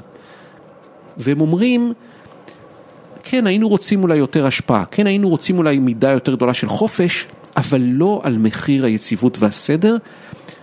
ונכון לרגע זה, הסינים מסתכלים מסביב ואומרים, תראה לנו דוגמה אחת שזה עובד בגדול. תראה לנו דמוקרטיה גדולה אחת שעובדת. אני מניח שהדוגמה הטריוויאלית היא הודו, אבל הודו זה לא דוגמה לכלום. כל מי ש... אתה יודע, היה שנים שכולם אמרו, הנה, ההודים הולכים להשתלט על העולם, ואני לא חושב שזה הולך לקרות. אתה יודע, אני תמיד אומר, מדינה שבה אנשים מלוכלכים לא תשלוט בעולם. ולא מדבר, במובן הפיזי, זה מדינה שהאי סדר בה, בולט לכל משעה שם, הרי התנועה הזאת של ההודים עם הראש לצד לצד, וישב פה עוד חודש וחצי דודו שיספר, דודו קנן שיספר לנו בדיוק כמו שאתה מספר עשינו, יספר על הודו. זה לא מדינה שיכולה, לסין יש את היומרות הרי לשלוח זרועות לאפריקה ולשלוח זרועות ללאוס ולשתות את זה ולשתות את ההוא, ואתה יודע, זה כמו בסרט There Will Be Blood, I Will Drink Your Milkshake. הסינים עושים את זה, אני לא רואה את ההודים עושים את זה. זה נכון, תראה, סין הצליחה לפתח איזון מאוד מרשים בעיניי. יש לי לא מעט ביקורת על מה שקורה בסין, אבל יש דברים שאני חייב להביע הערכה להם. אחד מהם זה ההצלחה שלהם לייצר איזון בין יכולת חופש ברמה האישית שלך, ובין מנגנון מאוד חזק שמנהל את המדינה ומוביל אותה בדרך מאוד ברורה. אני אסביר למה אני מתכוון. סין במידה רבה היא כמו מגרש כדורסל. תחשוב על אולם כדורסל, אתה יכול לכדרר מהבוקר עד הלילה, ואף אחד לא יתערב לך, תכדרר כמה שאתה רוצה. אם אתה רוצה לנסות לכדרר דרך הקיר של העולם, כנראה שאתה תתקע ותחטוף מכה בראש. אוקיי. סין מאוד דומה לזה. אתה יכול בסין לעשות כמעט כל מה שאתה רוצה. אתה יכול להגיד כמעט כל מה שאתה רוצה. אתה יכול לשבת ברכבת ולדבר בקולי קולות על זה שהממשלה מושחתת וכולם טמבלים. אתה יכול לעמוד ברחוב ולצעוק שהנשיא אידיוט. זה לגיטימי. עד כאן זה בסדר. אם אתה רוצה להגיע לכיכר תיאננמן וליצוק פרי טיבט, מן הסתם יעטפו אותך אנשים לובשי אזרחי, ואתה תעצר, כי אתה מסכן את הדברים שהם בנפשם שלהם. זה קירות הבית. היה סנאטור, הוא נפטר לצערי, סנאטור תום לנטוס. לצורך העניין, מה האנלוגיה זה קירות הבית? טיבט או כיכר תיאננמן? זה טיבט. שניהם? לא, זה טיבט. זה סדר או המשך המשטר הסיני, יציבות המשטר הסיני. זה טיואן. אלה דברים שאיתם לא משחקים. למה למשל טיבט כל כך אתה יודע, למה היא כל כך במרכז העניינים? א', זה שטח עצום, יש שם הרבה מים והרבה משאבים, אבל אני מניח שזה לא רק זה הרי, נכון? לא, טיבט לא במרכז העניינים. היא לא ממש מעסיקה את הסינים בחיי היום-יום שלהם. כי אף אחד לא מאתגר אותם על הסיפור הזה. נכון. בשביל סין, טיבט לא שונה בהרבה בטיואן. אומרים נכון שבטיבט היה ממשל של מנהיגי הדת. אבל טיבט תמיד הייתה מדינת חסות שלנו. תמיד הביטחון והחוץ היה בשליטה של סין. מבחינתנו, טיבט היא חלק בלתי נפרד מסין. בואו נעבור לנושא הבא, אין מה לדבר על זה. זו התפיסה הסינית. אותו דבר טיואן. טיואן היא חלק מסין. בואו נעבור נושא, זה לא נושא לדיון. חלק מהתפיסה אומרת, רבותיי, גיאוגרפיה סינית, לא מבטרים עליה לא היום ולא בעוד מיליון שנה. זה לא פתוח למשא ומתן. ולכן, אל דברו איתנו לא על טיואן, כמו שלא נתנו לדבר על הונג קונג, כמו שנתנו לדבר על מקאו. הנושא לא נפתח, ולכן עזבו אותנו במנוחה. זאת אומרת, הם מבחינתם מסתכלים על עצמם כעם שחיים 3,500 שנה, הגבולות סורטטו, תעברו הלאה. הם לא מחפשים לכבוש חדש, אבל גם אל תיגעו בקיים. בדיוק. ואת רוב סכסוכי הגבול שלהם, אגב, הם פתרו עם רוב העולם. יש להם עדיין סכסוכי גבול עם הודו, יש שטחים שלמים של אלפי קילומטרים שבמשא ומתן בין השניים. ויש גם את ושם זה סטטוס קוו. אויגרים, איך זה נקרא? אויגרים זה בתוך סין, זה שינג'יאנג, זה המוסלמים בתוך סין, שזה קבוצות מיעוט, אבל עוד פעם, זה קבוצות מיעוט קטנות. זה מגיע לחדשות? אתה יודע, פיגועים גדולים, זה מגיע איכשהו שמשתיקים את זה? זה מגיע לחדשות, היום כמעט אי אפשר להשתיק. הימים של דיקטטורה חולפים, למעט צפון קוריאה, אני אקח את זה כחריג. בין היתר כי אי אפשר יותר לעצור ידיעות, אוקיי? אז אני זוכר באחד התקופות שהממשל אמר שליד השגרות האמריקאית הייתה הפגנה שקטה, שהייתה יוזמה פרטית והמשטרה שמרה על הסדר, ושבע דקות אחר כך קיבלנו תמונות של שוטר עומד ולידו זורקים לבנה על השגרות האמריקאית. אי אפשר יותר לעצור מידע, אתה יכול לנסות אבל זה לא, אי אפשר באופן מוחלט. כשאתה לא יכול לעצור מידע, אז אתה גם לא יכול למנוע דיבורים, אתה לא יכול למנוע תהליכים, לא לגמרי לפחות. מבחינה הזאת, אני חושב שסין, עוד פעם, כבר לא יכולה להיות דיקטטורה, לא במושגים של פעם, אבל היא גם לא רוצה להיות דמוקרטיה. זה לא השאיפה שלה. אני אספר לך, היה סנאטור, לא, תום לנטוס, היה אוהד יהודי כמובן, היה ראש ועדת חוץ הביטחון האמריקאית, הוא ועדת החוץ הביטחון, אני חושב, לא זוכר בדיוק את ההגדרה שם, והוא הגיע לביקור בשנחאי ב-2005, עם רעייתו, אני זוכר אותו מגיע לארוחת צהריים, איתי ועם הקונקל האמריקאי ואיתי, ואומר לנו, אני בהלם. מה אתה בהלם? הוא אומר, שנים אני מדבר על סין. שנים אני תומך נלהב של טיואן, פגשת אותי בטייפה לפני כן, הגעתי לסין ואני לא מבין מה קורה פה. איפה הדיקטטורה שאני מכיר? איפה החולצות החומות? קלקלתם לי את הדיקטטורה, אומר, אני נוסע ברחוב, עומד בן אדם, נוסע בן אדם ברכב, עוצר אותו שוטר, הוא יוצא מהרכב, הוא עומד וצועק על השוטר. איך בדיקטטורה צועקים השוטרים? אסור להכניס את סין לתוך מסגרת קלאסית שאנחנו מכירים, של משטר וכו'. עם משהו אחר. לטוב ולרע עם משהו אחר. הם מסתכלים מסביב ואומרים, לא מצאנו אף מדינה בגודל שלנו, או מתקרבת לגודל שלנו, שעובדת כמו שצריך בדמוקרטיה. לא הודו. לא רוסיה. מזה. רוסיה בוודאי שלא. ועם כל הכבוד חברים, גם לא ארצות הברית. ראו את הבחירות האחרונות, תגידו, אתם ברצינות חושבים שזה מה שאנחנו מחפשים? איך סיכרו את זה?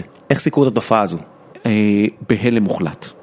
בהלם מוחלט. צריך לזכור, כל אחד מאיתנו מסתכל על העולם במשקפיים שלו. הסיני מסתכל על מה שקורה בארצות הברית, ואומר, לא יכול להיות. זה קורה אגב גם בארץ. אני זוכר שיחות עם בכירים סינים, שאני מנסה להסביר להם משהו, ואומרים לי, לא יכול להיות.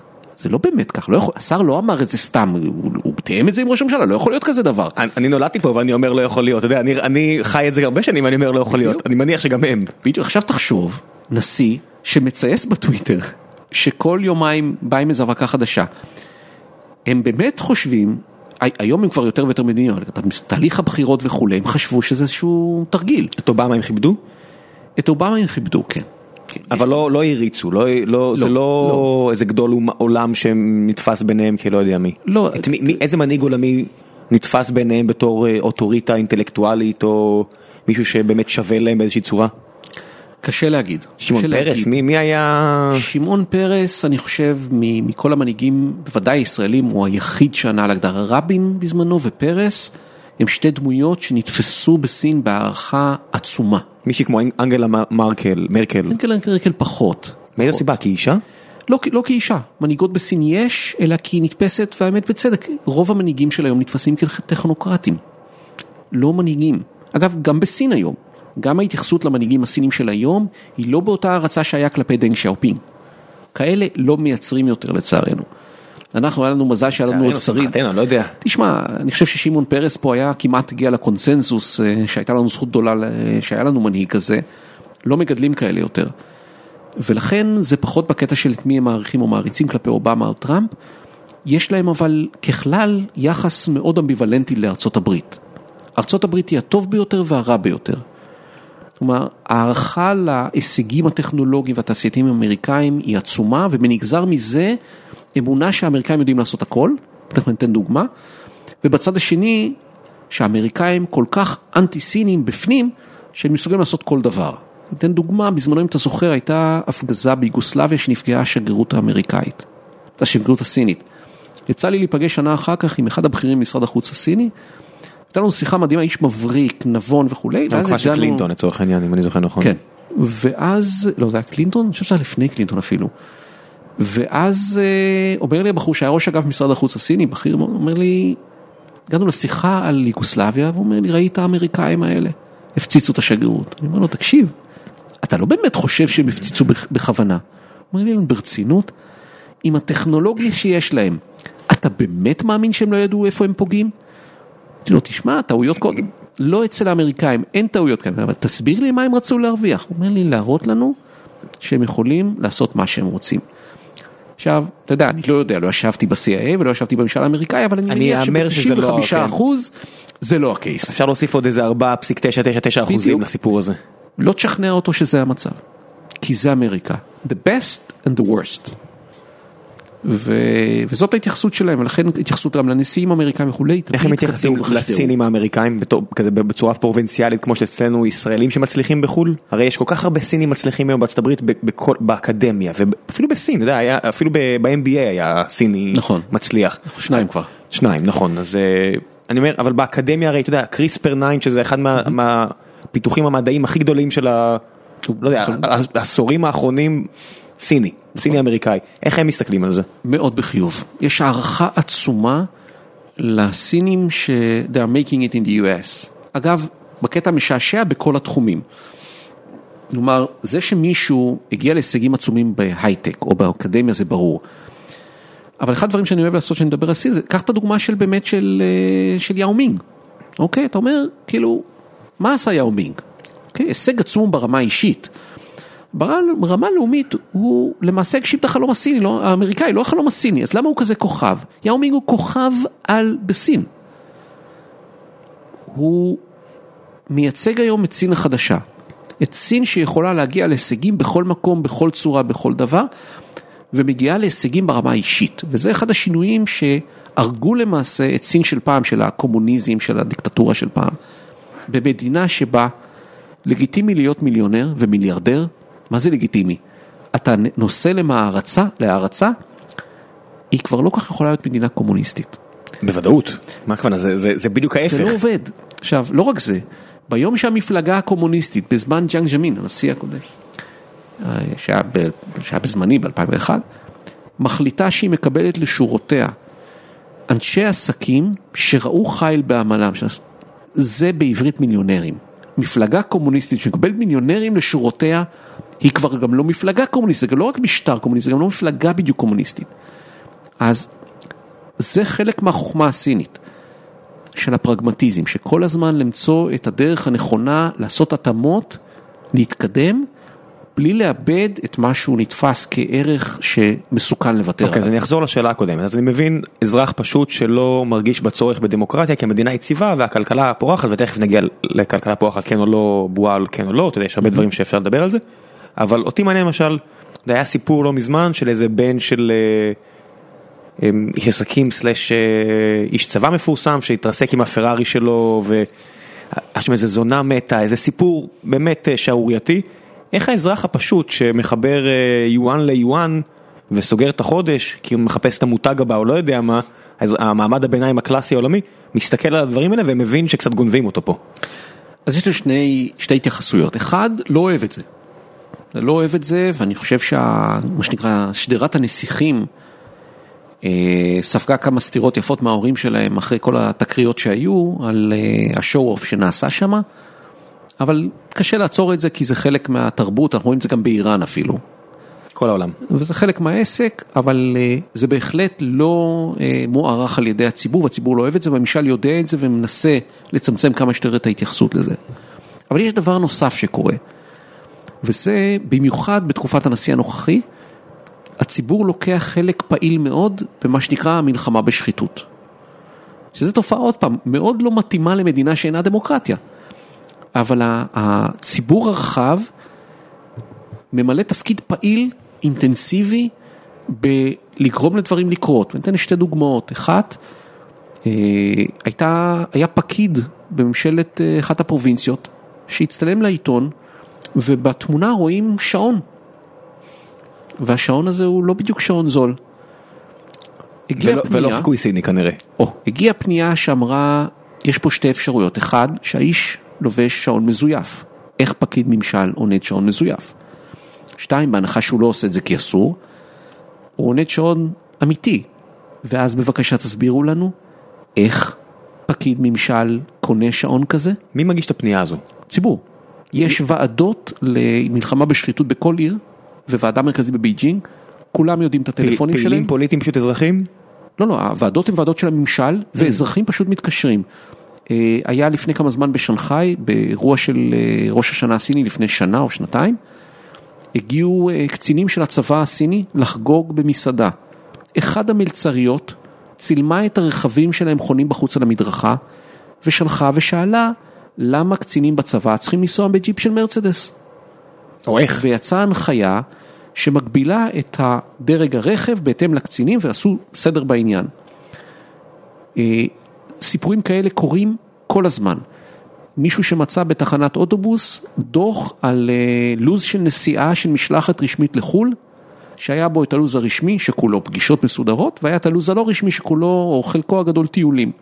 הוא שלח את זה באינטרנט וחשף את זה בציבור. המשלחת כולם הלכו הביתה. כי היום קוראים שני דברים. אחד, הפנייה ישירות לגורמים שמונו כדי להילחם בשחיתות. ושתיים, החשיפה באינטרנט. נורא קל לעלות לרשתות האינטרנט, כל מה שאתה רק רוצה.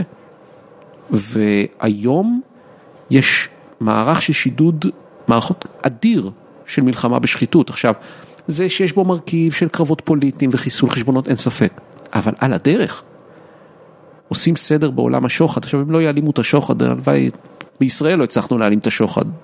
בסין גם לא נצליח, לא יצליחו להעלים אותו.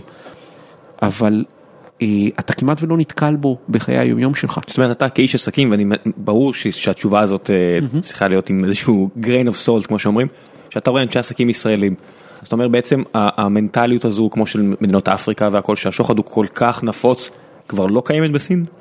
או שהיא הולכת ונעלמת, או שהיא... מה? תראה, א' היא הולכת ונעלמת, אני בסיטואציה מעט אחרת. אני מודה שב8 שנים שאני בעולם עסקים, אתה בפרופיל גבוה מדי מכדי להתעסק בדברים האלה, אבל אני מניח שאתה יכול להריח את הסנטימנט. אבל אני אומר, אפילו גם הלקוחות של לקוחות וכו', אני חושב שהיה פעם אחת לפני 3 שנים, שאחד המפיצים של לקוח שלנו פנה, ועלה הנושא הזה של לשלם למישהו, ובעתנו חזרה, ואמרנו, רבותיי, לא רק שלא יהיה כזה דבר, אלא אם פעם הבאה אנחנו נשמע שאתה אפילו שוקל כזה דבר, אתה לא תהיה מפיץ, והבחורה שעבדה מולך לא תעבוד אצלנו יותר. ואני חייב גם לשאול, השיחה הרי שמתבצעת שאתה בסין, אתה חייב לקחת בחשבון שמישהו מאזין, נכון? כן, לכל דבר יכול להיות שמישהו מאזין, אבל אתה בכלל לא מגיע. בארץ אני מניח שאנשים מאזינים, אז אני מניח... כמו שאנחנו יודעים היום, מירה משום משלב ומטה, כן. כן, אבל אתה יודע, זה צה"ל, אנחנו יודעים את השמות של היחידות שעושות את זה, הכל בסדר, זה... אמת. אז אני מניח שגם בסין. אמת. אז אתה אומר, זה פשוט, זה נורמה שהולכת ונעלמת. הולכת ונעלמת, אני אגיד לך יותר מזה, הפחד היום הוא עצום, אפילו שיחשדו בך שהיית מעורב. תראה, המון אנשים שילמו מחיר יקר מאוד על הדברים האלה. אנשים פחדים.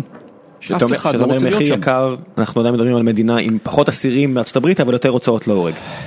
כן, יש הוצאות להורג בסין, מיועדות בעיקר לכמה פשעים חמורים, אחד מהם סחר בסמים, שחיתות בהיקפים מאוד גדולים. שזה מצחיק, אתה יודע, זה מדינה שכפו עליה.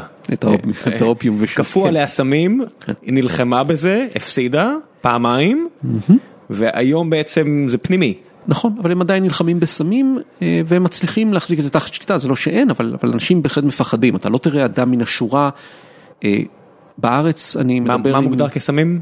כל דבר, גם מריחואנה, הכל. לא, מריחואנה ברור לי שזה מוגדר כסם, אבל אוקסיקוטון, או כל מיני תרופות כאלה שהם... מודש, עד ככה... לא, לא, אוקסיקוטון זה סך הכל איזה שהוא משכך כאבים שנהיה מגפה בארצות הברית, זה בעצם איזשהו נגזרת של הרואין בסופו של דבר, וחברות התרופות האמריקאיות גרמו לציבורים, ציבור שלם להתמכר לזה.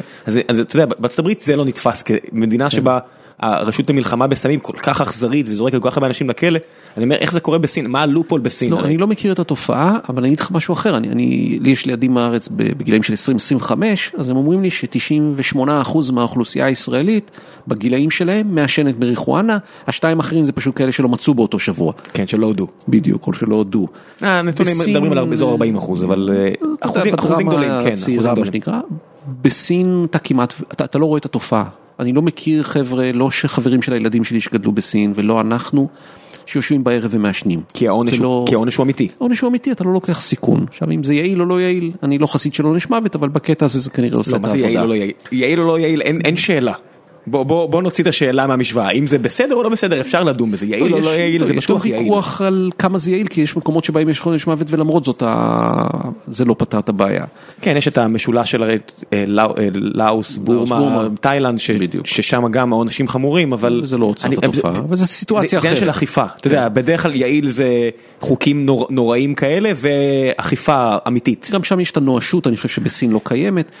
אבל אתה רואה את זה גם בדברים אחרים. תראה, הוציאו למשל להורג את ראש ה-CFDA לפני כמה שנים. CFDA זה המקבילה של ה-FDA בסין. הוציא אותו להורג, הבקרה על תרופות למי שלא מכיר, או תרופות מאכלים, זה Food and Drug Administration, הוציא אותו להורג, כי היה שמה מקרה של הרעלת ילדים, מאפקת חלב לילדים, זו ערכת רמדיה ישראלי, רק ששם זה היה אחרת, פה זה היה תקלה וטעות, שם עשו את זה מתוך יודעין, וכנראה שגם שם ידעו. תקלה וטעות. כן, אני לא חושב שמישהו בארץ ידע שהוא גורם נזק לילדים, שם כנראה היו מודעים לנזק שהם גורמים, וזה לא עניין אותם, והוא היה גורם שם, פיקח על זה, וכנראה שגם אצלו, לא שלא ידעו, הוא הוצא להורג. מוציאים להורג על שחיתות בהיקפים גדולים, בעיקר בדרגים הבכירים. מה זה היקפים גדולים? עשרות, מאות, אלפים שאתה שומע עליהם, או ש... לא, אני מדבר היקפים גדולים של שוחד, של עבירות, לא של אלפים של מוצאים להורג, אני לא חושב שזה מספרים כל כך גדולים, אני לא יודע, אבל זה לא מספרים כאלה גדולים. אתה יודע, הם די מתגאים במספרים, אני חושב שגם למען יראו ויראו, הרי שאתה מוציא להורג אלפי אנשים, יש לזה מטרה כפולה. בדיוק, אז שם לא מוציאים אלפים, זה לא כל כך מסיבי, אבל יש הוצאה להורג. בכלל, אחד הדברים המדהימים שאתה לא רואה בטח בדיקטטורה, זה ההלקאה העצמית. אתה לא רואה דיקטטור שבו כל היום מלקים עצמית על זה שאנחנו לא מספיק טובים וצריך לבדוק את עצמנו וצריך לתקן את הדרך. על מה למשל? על האוניברסיטאות הם עשו את זה והם מתקנים, משפרים את האוניברסיטאות עם המדרג והכל. כנ"ל נושא השוחד למשל, בעמודים הראשונים של העיתונים יש תיאורים ויש מסברים על השר הזה שנתפס והפקיד הזה שנתפס. זה לא מטוטא תחת השטיח, כולל בצבא, כולל גנרלים בצבא. זה מוצא החוצה. מדיניות הילד האחד. לפני השינוי במדיניות התנהל דיבייט ציבורי במשך 2-3, האם נכון המדיניות או לא נכון. זה לא קורה בדיקטטורות. למי שלא מכיר, מדיניות הילד האחד, סין בגלל גודלה לא כה גדול, אבל האוכלוסייה כה עצומה, מגבילים את כמות הילדים שמותר להביא לכל משפחה, וזה בעצם בשנים, העשור האחרון היה שינוי.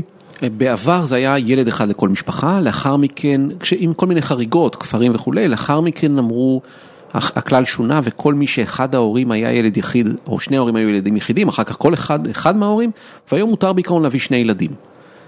ששני ילדים בעצם מבטיח לך לשמור על גודל האוכלוסייה. משפחה עם 2.1 זה מספר הכסף. בדיוק. עכשיו, אם זה יקרה, אגב, זה לא טריוויאלי, לא כולם הולכים לעשות ילד שני. הסקרים אומרים שזה לא יקרה. טוב, זה בא, תראה באירופה, בכל העולם זה קיים, יפן, כן. נכון, ובסין זה מאוד חזק גם, אבל שוב, זה לא הייתה החלטה שבוקר אחד פתחו את העיתון וקראו, אופס, עד אתמול זה היה הדרך היחידה והנה היא השתנתה, אלא היה ממש דיון ציבורי שמומחים מדברים לכאן ולכאן, במשך 2-3. איפה הם עושים את השיחות? בכל העיתונים. טלוויזיה, טוק שואו, עיתונים? הכל, עיתונים, טוק שואו, היה הכל. פשוט פתחו את הסיפור הזה שהוא נושא רגיש בצורה לא רגילה. ילד אחד, זה נושא סופר רגיש. והם פתחו אותו לדיון.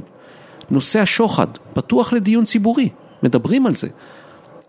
האם דרכה של סין נכונה או לא נכונה, לאן צריך ללכת? יש דיונים על זה. שוב, זה מדינה, אני קורא לה פוסט-קומוניזם, זה לא דמוקרטיה, זה ודאי זו דמוקרטיה, זה לא דיקטטורה, זו סין. כן, אני מקבל את זה, אני אומר, נושא שאותי מאוד מעניין, כלכלת מקרו בסין, זה מעין קופסה שחורה, שאני מרגיש שזה הולך להעסיק את האקדמיה במאות שנים הקרובות, מה שקורה עכשיו בסין. נכון. עד כמה, אתה יודע, אתה היום נוסע, הדוגמה הכי טובה שאני יכול לחשוב עליה, אתה נוסע ביוון, הנהג מונית יזרוק לך נתוני מקרו, ואת הדעה שלו עליהם, ומה הבנק צריך לעשות, ואת ההתייחסות, איך זה בסין מדינה, שהניסוי הכלכלי בה הוא לא נתפס. נכון. זה הדפסת כסף, זה שמירה על המטבע, זה לא, הם עושים כל כך הרבה דברים, שהם מחוץ לתלם האקדמי הכלכלי המוכר. מדברים על זה, זאת אומרת שיש דיונים, יש שיחות לכאן או לשם? כן, בהחלט.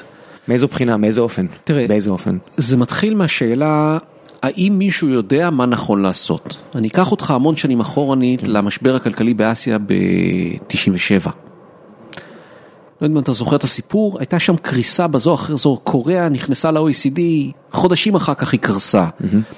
תאילנד, מלזיה, אינדונזיה, ואז למרבה הפלא, מי התאוששו ראשונים? מלזיה, אינדונזיה, המדינות שלא הסכימו לקבל את התכתיבים של הבנק העולמי, לא הסכימו לפעול כמו שאמרו להם, הם הלכו בדרך אחרת והם התאוששו קודם. וזה מלא את השאלה, אם מישהו מאיתנו יודע איזשהו פתרון קסם, איך נכון לנהל כלכלות עולמיות? כן, תמיד אומר, אני מזכיר לכל אנשים שאומרים את זה, בדרך כלל הבנק העולמי, מישהו נתן הלוואות למדינות האלה, והשאלה מה האינטרס של המסייעים, אתה יודע, אם הבנקים הגרמנים הביאו הלוואות ליוונים, מה האינטרס של מי בסיפור הזה? בדיוק. ולכן, עכשיו, קח את זה צעד אחד קדימה ותגיד, רגע, למי יש ניסיון בלנהל כלכלה של 1.4 מיליארד איש? מי באמת עשה כזה? ואף אחד לא עשה את זה. אף אחד, גם הסינים זה חדש להם. בדיוק. הדבר היחיד שאפשר להגיד שהוא בר השוואה, זה מה שקורה בהודו. With all due respect, ויש לי הערכה להודו, זה לא כזאת הצלחה גדולה. אתה מסתובב, אתה רואה את התשתיות, אתה רואה את מה שקורה שם, אנשים, זה לא הצלחה שאפשר להגיד, הנה, יש פה מנגנון חלופי, בואו תבדקו אותו. ואז אומר הסיני, אז רגע, אף אחד לא באמת יודע מה צריך לעשות פה, אף אחד מבחוץ לא באמת יודע לייעץ לנו, ואגב, אלה שמנסים לייעץ לנו, אני לא בטוח בדיוק מה הם רוצים. אז בואו נעשה אנחנו את השיקולים שלנו, ונחשוב מה טוב לסין, ואיך טוב להתנהל. ובואו ננסה דבר ראשון, למצות את מקסימום יכולת הבטחת היציבות והמשך הצמיחה הסינית. כלומר, היעד הסיני הוא... למרות שזה לא תמיד אותו דבר.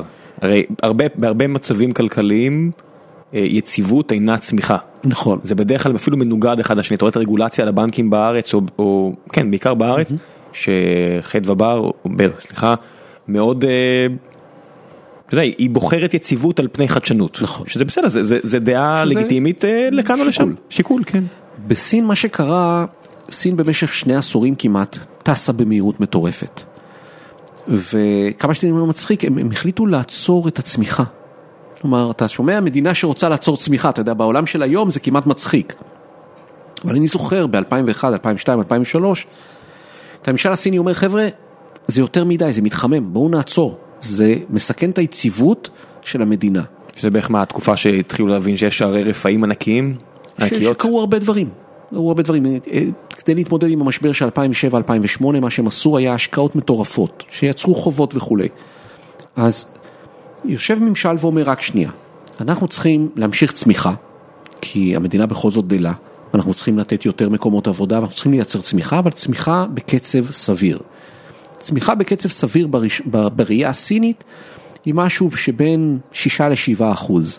ובניגוד למדינות כמו ישראל, הצמיחה לא יכולה להיות מבוססת על גידול באוכלוסייה. בדיוק. זה צמיחה אמיתית. בדיוק. לא רק זה, הממשל עושה שם מהלך מדהים, כשמדובר באימפריה כזאת גדולה, של מעבר מצמיחה שהייתה מבוססת על ייצור, על השקעות חיצוניות וכו', לכלכלה שמבוססת יותר על חדשנות, על צריכה,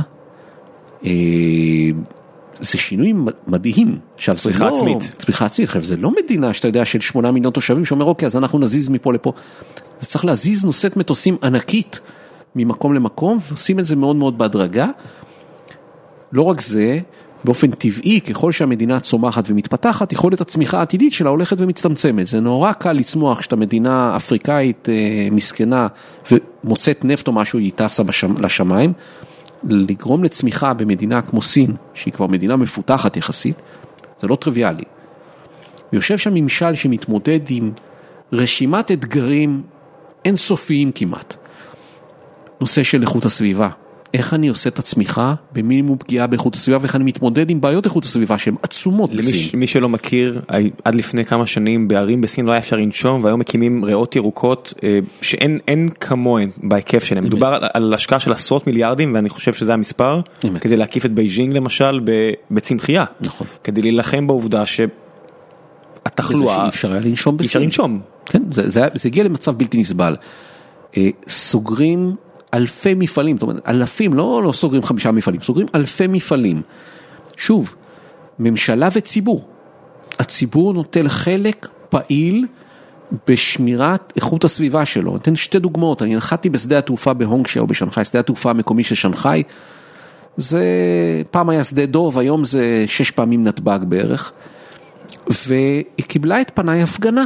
באולם הנוסעים, בשדה התעופה בשנחאי, יושבים אנשים עם שלטים. עכשיו, מה הם מתלוננים? זה השכנים שהרעש מפריע להם. אוקיי? זה מפריע. פגיעה באיכות החיים שלהם. במאמר מוסגר, אנחנו מדברים על סין, אוקיי? אני רוצה לראות אותך מפגין בנתב"ג 7 דקות, עזוב אותך, יושבים 2 שעות. אני ישבתי וחיכיתי לראות אם יגרשו אותם, ובאיזשהו שלב נשבר לי והלכתי. אז זו דוגמה אחת. דוגמה שנייה, היה לנו לקוח, עבדנו עם חברה ישראלית בשם SCR, שעושה ציוד לרפתות, והיה לנו לקוח שמצאו באחת הערים, שקנה מערכות, ואמרנו, אוקיי, מתי הלאונצ'ינג? פנית רפת בעלויות עצומות, רפת גדולה מאוד. לא נפתח. מסתבר שהציבור שם, שראה שבונים רפת חדשה, והיה מוטרד מהזיהום למי התהום, לא הסכים לאפשר את פתיחת הרפת עד שלא יפתרו את בעיית הזיהום המים. עכשיו, הם לא מחכים, הם חוסמים. מפעלים שזיהמו וזה עלה, מצאו באחד הנערות פגרים של בעלי חיים ממפעל בשר ענק שהרעילו את הנהר. החבר'ה לקחו כלשונים וגרזנים, יצאו אל שער המפעל וחסמו את שער המפעל והמפעל נסגר. אתה אומר שלמשל במקום כמו סין לא יכול להיות פרקינג? אותה טכנולוגיה של למצות נפט או גז בעצם מהסלעים עצמם תוך כדי הרס הסביבה כביכול, כאמור, כל הדברים האלה שצריך לסייג שלא יתבעו אותי אף אחד. קשה מאוד לעשות, אני אגיד לך יותר מזה. מה שהיה בחיפה לא היה עובר בסדר היום. מה מהשטויות שעכשיו קרות בעיר הזו? לדוגמה, מכל האמוניה. עם הסיפורים והדיווחים על מכל האמוניה, הציבור הסיני בעיר היו עולים על המפעל וסוגרים אותו. רגע, רק לאחרונה אני זוכר שהיה סיפור של פיצוץ עצום בשנזן, איפה זה היה? שפיצוץ שהחריב איזה רובע שלם. היו כמה, היה באזור פסולת, בשנזן הייתה מפולת עצומה. שהיה כדור אש ענק. בגליאן היה בנמל. אז זה כן קורה הרי. קורה, יש בעיית זיהום עצומה בסין, אוקיי? זיהום מים, זיהום אוויר, שזה גם במידה רבה תולדה, של עשרות שנים של פיתוח בלתי מרוסן. וגם התרבות שלהם, אני ראיתי אנשים פשוט אוכלים, זורקים על הרצפה. כן, אבל זה היום לאט לאט משתפר. אבל נדבר על סצ'ואן, כל מיני מקומות שהם קצת חורים. זה דבר משתפר, והמודעות לאיכות הסביבה הולכת וגדלה, הציבור יודע כל יום מה מצב הזיהום האוויר. זאת אומרת, הם לא יוצאים כולם עם המטפחות, או שעדיין? יוצאים עם המטפחות, אבל הם גם בודקים. המטפחות, הכיסויים, סליחה. בא לכאן מישהו ושאל אותי, מה רמת זיהום האוויר בתל אביב היום? לא, אין לי מושג, אומר לי, מה, אתה לא עוקב? זה מופיע על הדף האחרון של הארץ, תגיד לו. יש 80,000 מנויים שאולי מסתכלים. בדיוק. מי מסתכל? הוא אומר לי, מה זאת אומרת? אתה לא בודק כל בוקר? איך אתה יודע אם היום יום טוב להסתובב בחוץ או לא יום טוב להסתובב בחוץ? בסין היום החבר'ה יודעים על בסיס יומי מה רמת זיהום האוויר, כי יש בעיה אמיתית. עכשיו, איכות סביבה, לא נעים להגיד, אבל היא פריבילגיה של עשירים. לעניים אין את היכולת לבחור בנושא הזה. וכשבאת לפני 15 ו-20 שנה... לצערי גם לעשירים בקרוב לא... אם אתה הורס, אתה הורס, אתה יודע. אחרי שהרסת מאוד קשה לתקן. אבל אתה יכול למנוע את העתיד. לפני 15 שנה אם באת לראש עיר בסין, ואמרת לו, אני הולך לפתוח מפעל אצלך בעיר. הוא שאל כמה מקומות עבודה, כמה אתה משקיע, לא עניין אותו שום דבר אחר. אני הייתי עם חברה ישראלית לפני שנתיים בנינגבו. ישבנו עם סגנית ראש העיר שהיא ידידה ותיקה. והשאלה הראשונה שהיא שאלה אותי, אמרה לי, יש זיהום במפעל? אמרתי לה, לא, אני כי תבין, אם המפעל מזהם, חברים או לא חברים, לא אצלנו, חפש מקום אחר. זה השינוי שקורה, כי היום הם יכולים להרשות לעצמם, משקיעים סכומי עתק, בטיפול בקרקעות, בטיפול במים וכו'. זה רחוק מלפתור את הבעיה, כי זה בעיה עצומה. זה נשמע כאילו קלינטק, צריך להיות הענף שבו תעשיינים ישראלים ילטשו עיניהם לכיוון סין. קלינטק הוא נושא מרכזי בסין, יש השקעה עצומה בתחום הזה, קשה מאוד להיכנס, כי אין הרבה שחקנים ישראלים גדולים בתחום הקלינטק. כשתיכנס לסין, אתה צריך להיות שחקן יותר גדול בעולמות האלה, אבל זה בהחלט נושא שהם משקיעים בו המון, אנרגיה חלופית, כל הדברים האלה זה נושאים חשובים, אבל זה צ'לנג', זה אתגר עצום לממשל הסיני. כך את העובדה שאתה מדבר על מדינה, שעד לפני 10 ו-15 שנה, כל האוכלוסייה הייתה חלק מתוך קבוצות עבודה. לא היה צריך, לא מרפאות, ולא היה צריך ביטוח לאומי, לא היה צריך שום דבר. אני אפילו לא מבין מה זה המושג, זה קבוצת עבודה. כל אזרח שנולד היה שייך לאיזושהי קבוצה. קסטה? לא קסטה, קבוצת עבודה, קבוצות שעבדו באיזשהו מקום. אם היית בכפר, היית חלק מהקואופרטיב של הכפר. אם עבדת בחברת באוסטיל, חברת פלדה ענקית בשנחאי, אז הילד שלך למד בבית הספר באוסטיל, הלכת לבית חולים באוסטיל, היית חלק מעולם באוסטיל. לפני 10 שנים זה התחיל להתפוגג. יש אנשים שהם עובדים בחברות פרטיות. יש עצמאים. פתאום צריך לפתור את הבעיות. עכשיו, בכפרים, קואופרטיבים כבר לא כמו שהיה פעם. פתאום צריך לייצר ביטוח סוציאלי ורפואי ל1.4 מיליארד. היום 90% מהאוכלוסייה בסין, יותר מ-90%, מכוסים על ביטוח רפואי מינימלי. של מי? או בתוכנית של הממשלה. תוכנית כפרית או תוכנית עירונית, יש שתי תוכניות, כמעט כולם מכוסים. ספר של סיימון סינג, דוקטור בריטי, קראו לו ריפוי או פיתוי, הוא מראה שם את הסיפור על הרפואה האלטרנטיבית, שבעצם הסינים בשנות ה-50 הבטיחו רפואה לכולם, ואז גילו, MRI זה נורא יקר, אז הוציאו מהאוב, העלו מהאוב את הרפואה הסינית העתיקה, נעשה פה גרשיים, כי הם הוציאו דברים...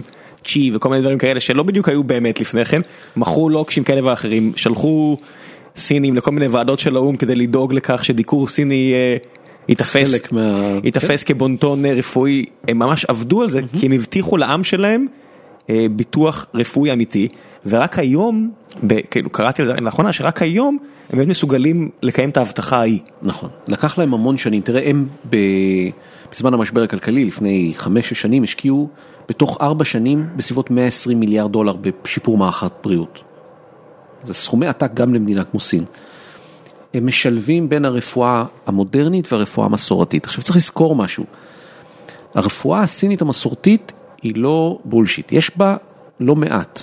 אבל אמר לי מדקר שהיה עובד איתנו לא מעט, בחור מקסים, שהיה גם דוקטור לרפואה מערבית וגם דוקטור. אמר לי, תשמע, אם נחתך לך היד, אל תקשר אליי בחייאת, לך לבית חולים שיחבשו אותך. אם יש לך סרטן, דבר ראשון תטפל בזה. אני יודע לעזור לך לרפא את הגוף יותר טוב. אם יש לך, אנחנו הגענו לסין, בת שלי מאיה ואני, שנינו התחלנו להשתעל ביום שנחתנו בשנחאי. שיעול בלתי פוסק. הגיע הבחור, 2 מחטים בצוואר שלי, 2 מחטים בצוואר של ביתי, שהייתה אז ילדונת בת, לא יודע, 4, ואף אחד מאיתנו לא השתעל יותר. סינוסיטיס. יש דברים שהרפואה האלטרנטיבית, הרפואה הסינית, יודעים לטפל בהם נפלא. אם יש לך שבר, רפואה סינית לא תפתור את הבעיה. בוא נגיד שגם אם יש אפקט פלסיבו, אז כנראה שהוא יהיה הרבה פחות יעיל על שבר. הוא יהיה הרבה יותר יעיל משהו שהמערכת החיסונית, האוטואימיונית יכולה לפתור. בהחלט. ולכן, רוב המערך הרפואי הסיני היום, הוא מערך רפואי כמו שאנחנו מכירים אותו, שבנוי על עשרות אלפי בתי חולים, ציוד רפואי מודרני וכו'. יש את העניין של הביטוחים הפרטיים, כמו בארצות הברית? יש, בהדרגה צומח שם עולם של ביטוח פרטי, מהסיבה הפשוטה. יש מעמד בינוני ומעמד עשיר, שלאנשים יש כסף, הם יודעים מה לעשות איתו.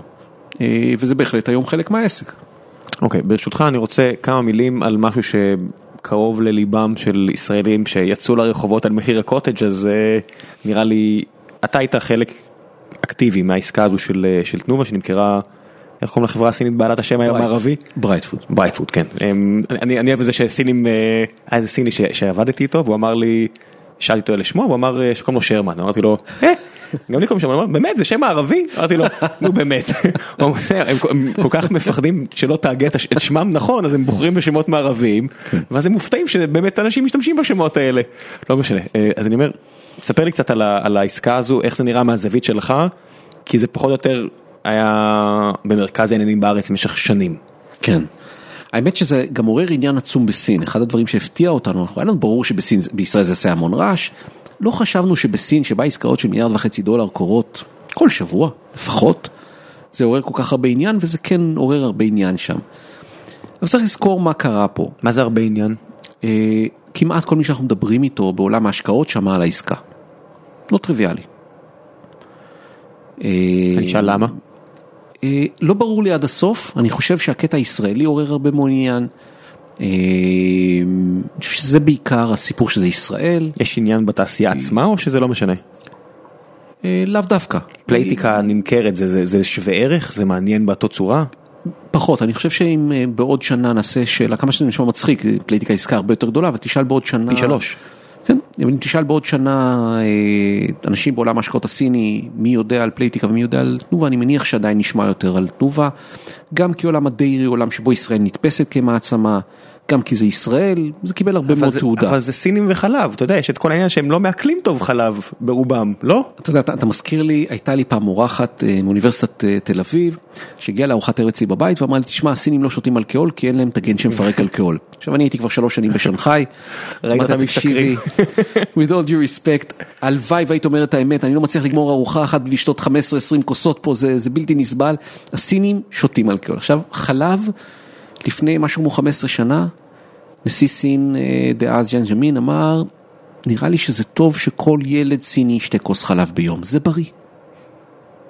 ולמעשה יתווה מסלול מסוים, ומאותו שלב, הסינים מייצרים חלב, בהיקפים עצומים, במושגים שלנו בוודאי. יש 1.5 מיליארד אנשים. עכשיו, אי אפשר להשוות את כולם, זה בלתי ניתן לביצוע. אבל... ממדינה שכמעט ולא יצרה חלב, ותנובת הפרה שם הייתה 2,000-3,000 ליטר לראש. שבדרך כלל זה 15 או 18 אלף בתנובה. לא. בארץ מייצרים 12 אלף, 14 אלף, משהו כזה. יש יותר, אבל כאילו זה הסטנדרט. הם הרימו תעשיית חלב שיודעת לייצר ברמה מאוד גבוהה. דבר ראשון, מערך הגידול הוא אחר. אנחנו בארץ, הרפת הכי גדולה בארץ בסביבות 2,000 פרות. אני הייתי בסין ברפתות של 40,000. אוקיי, זה מספרים מושגים. יש חברה אחת שעבדנו איתה, שמדי שנה מקימה 10 רפתות של 3,000 פרות. אוקיי, היא מדי שנה מקימה 10 רפתות שכל אחת פעם פי 1.5 מהרפת הכי גדולה בישראל. והם התחילו לייצר חלב. ואיתו נכנס השימוש בחלב כחלק מהחיים. אז האם החלב הוא כמו אורז בסין? ממש לא. ויש הרבה מאוד אנשים שלא נוגעים בחלב, אבל יש הרבה מאוד אנשים ששותים חלב. אגב, בחלק מהאירועים זה דווקא הפך להיות כזה בונטון. אתה נכנס לארוחת ערב עם המושל, והוא מזמין יוגורט לשתות. טוב, זה, הרבה מהם גם רואים מה קורה במקומות אחרים בעולם. איפה שזה נפוץ יחסית. מה, גבינות פתאום בכל מקום? גבינות, פחות גבינות, יותר יוגורט מאוד חזק, חלב ניגר, קצת גבינות רכות, צובות מתחילות רק להיכנס. עכשיו, ברייט פוד היא אחת מהמובילות בתחום הזה. זו קבוצת מזון ענקית, שעושה חוץ מחלב עוד המון דברים אחרים. היא חברת ענק, ואני מכיר אותה מ-2001. יש לנו איזה ותק של כמה שנים טובות. והיא הייתה הראשונה שהמצאה גם טכנולוגיה ישראלית לרפתות שלה. כך שאת ישראל היא מכירה כבר איזה יום-יומיים. ב-2004 או 2005, תנובה שקלה להיכנס לסין.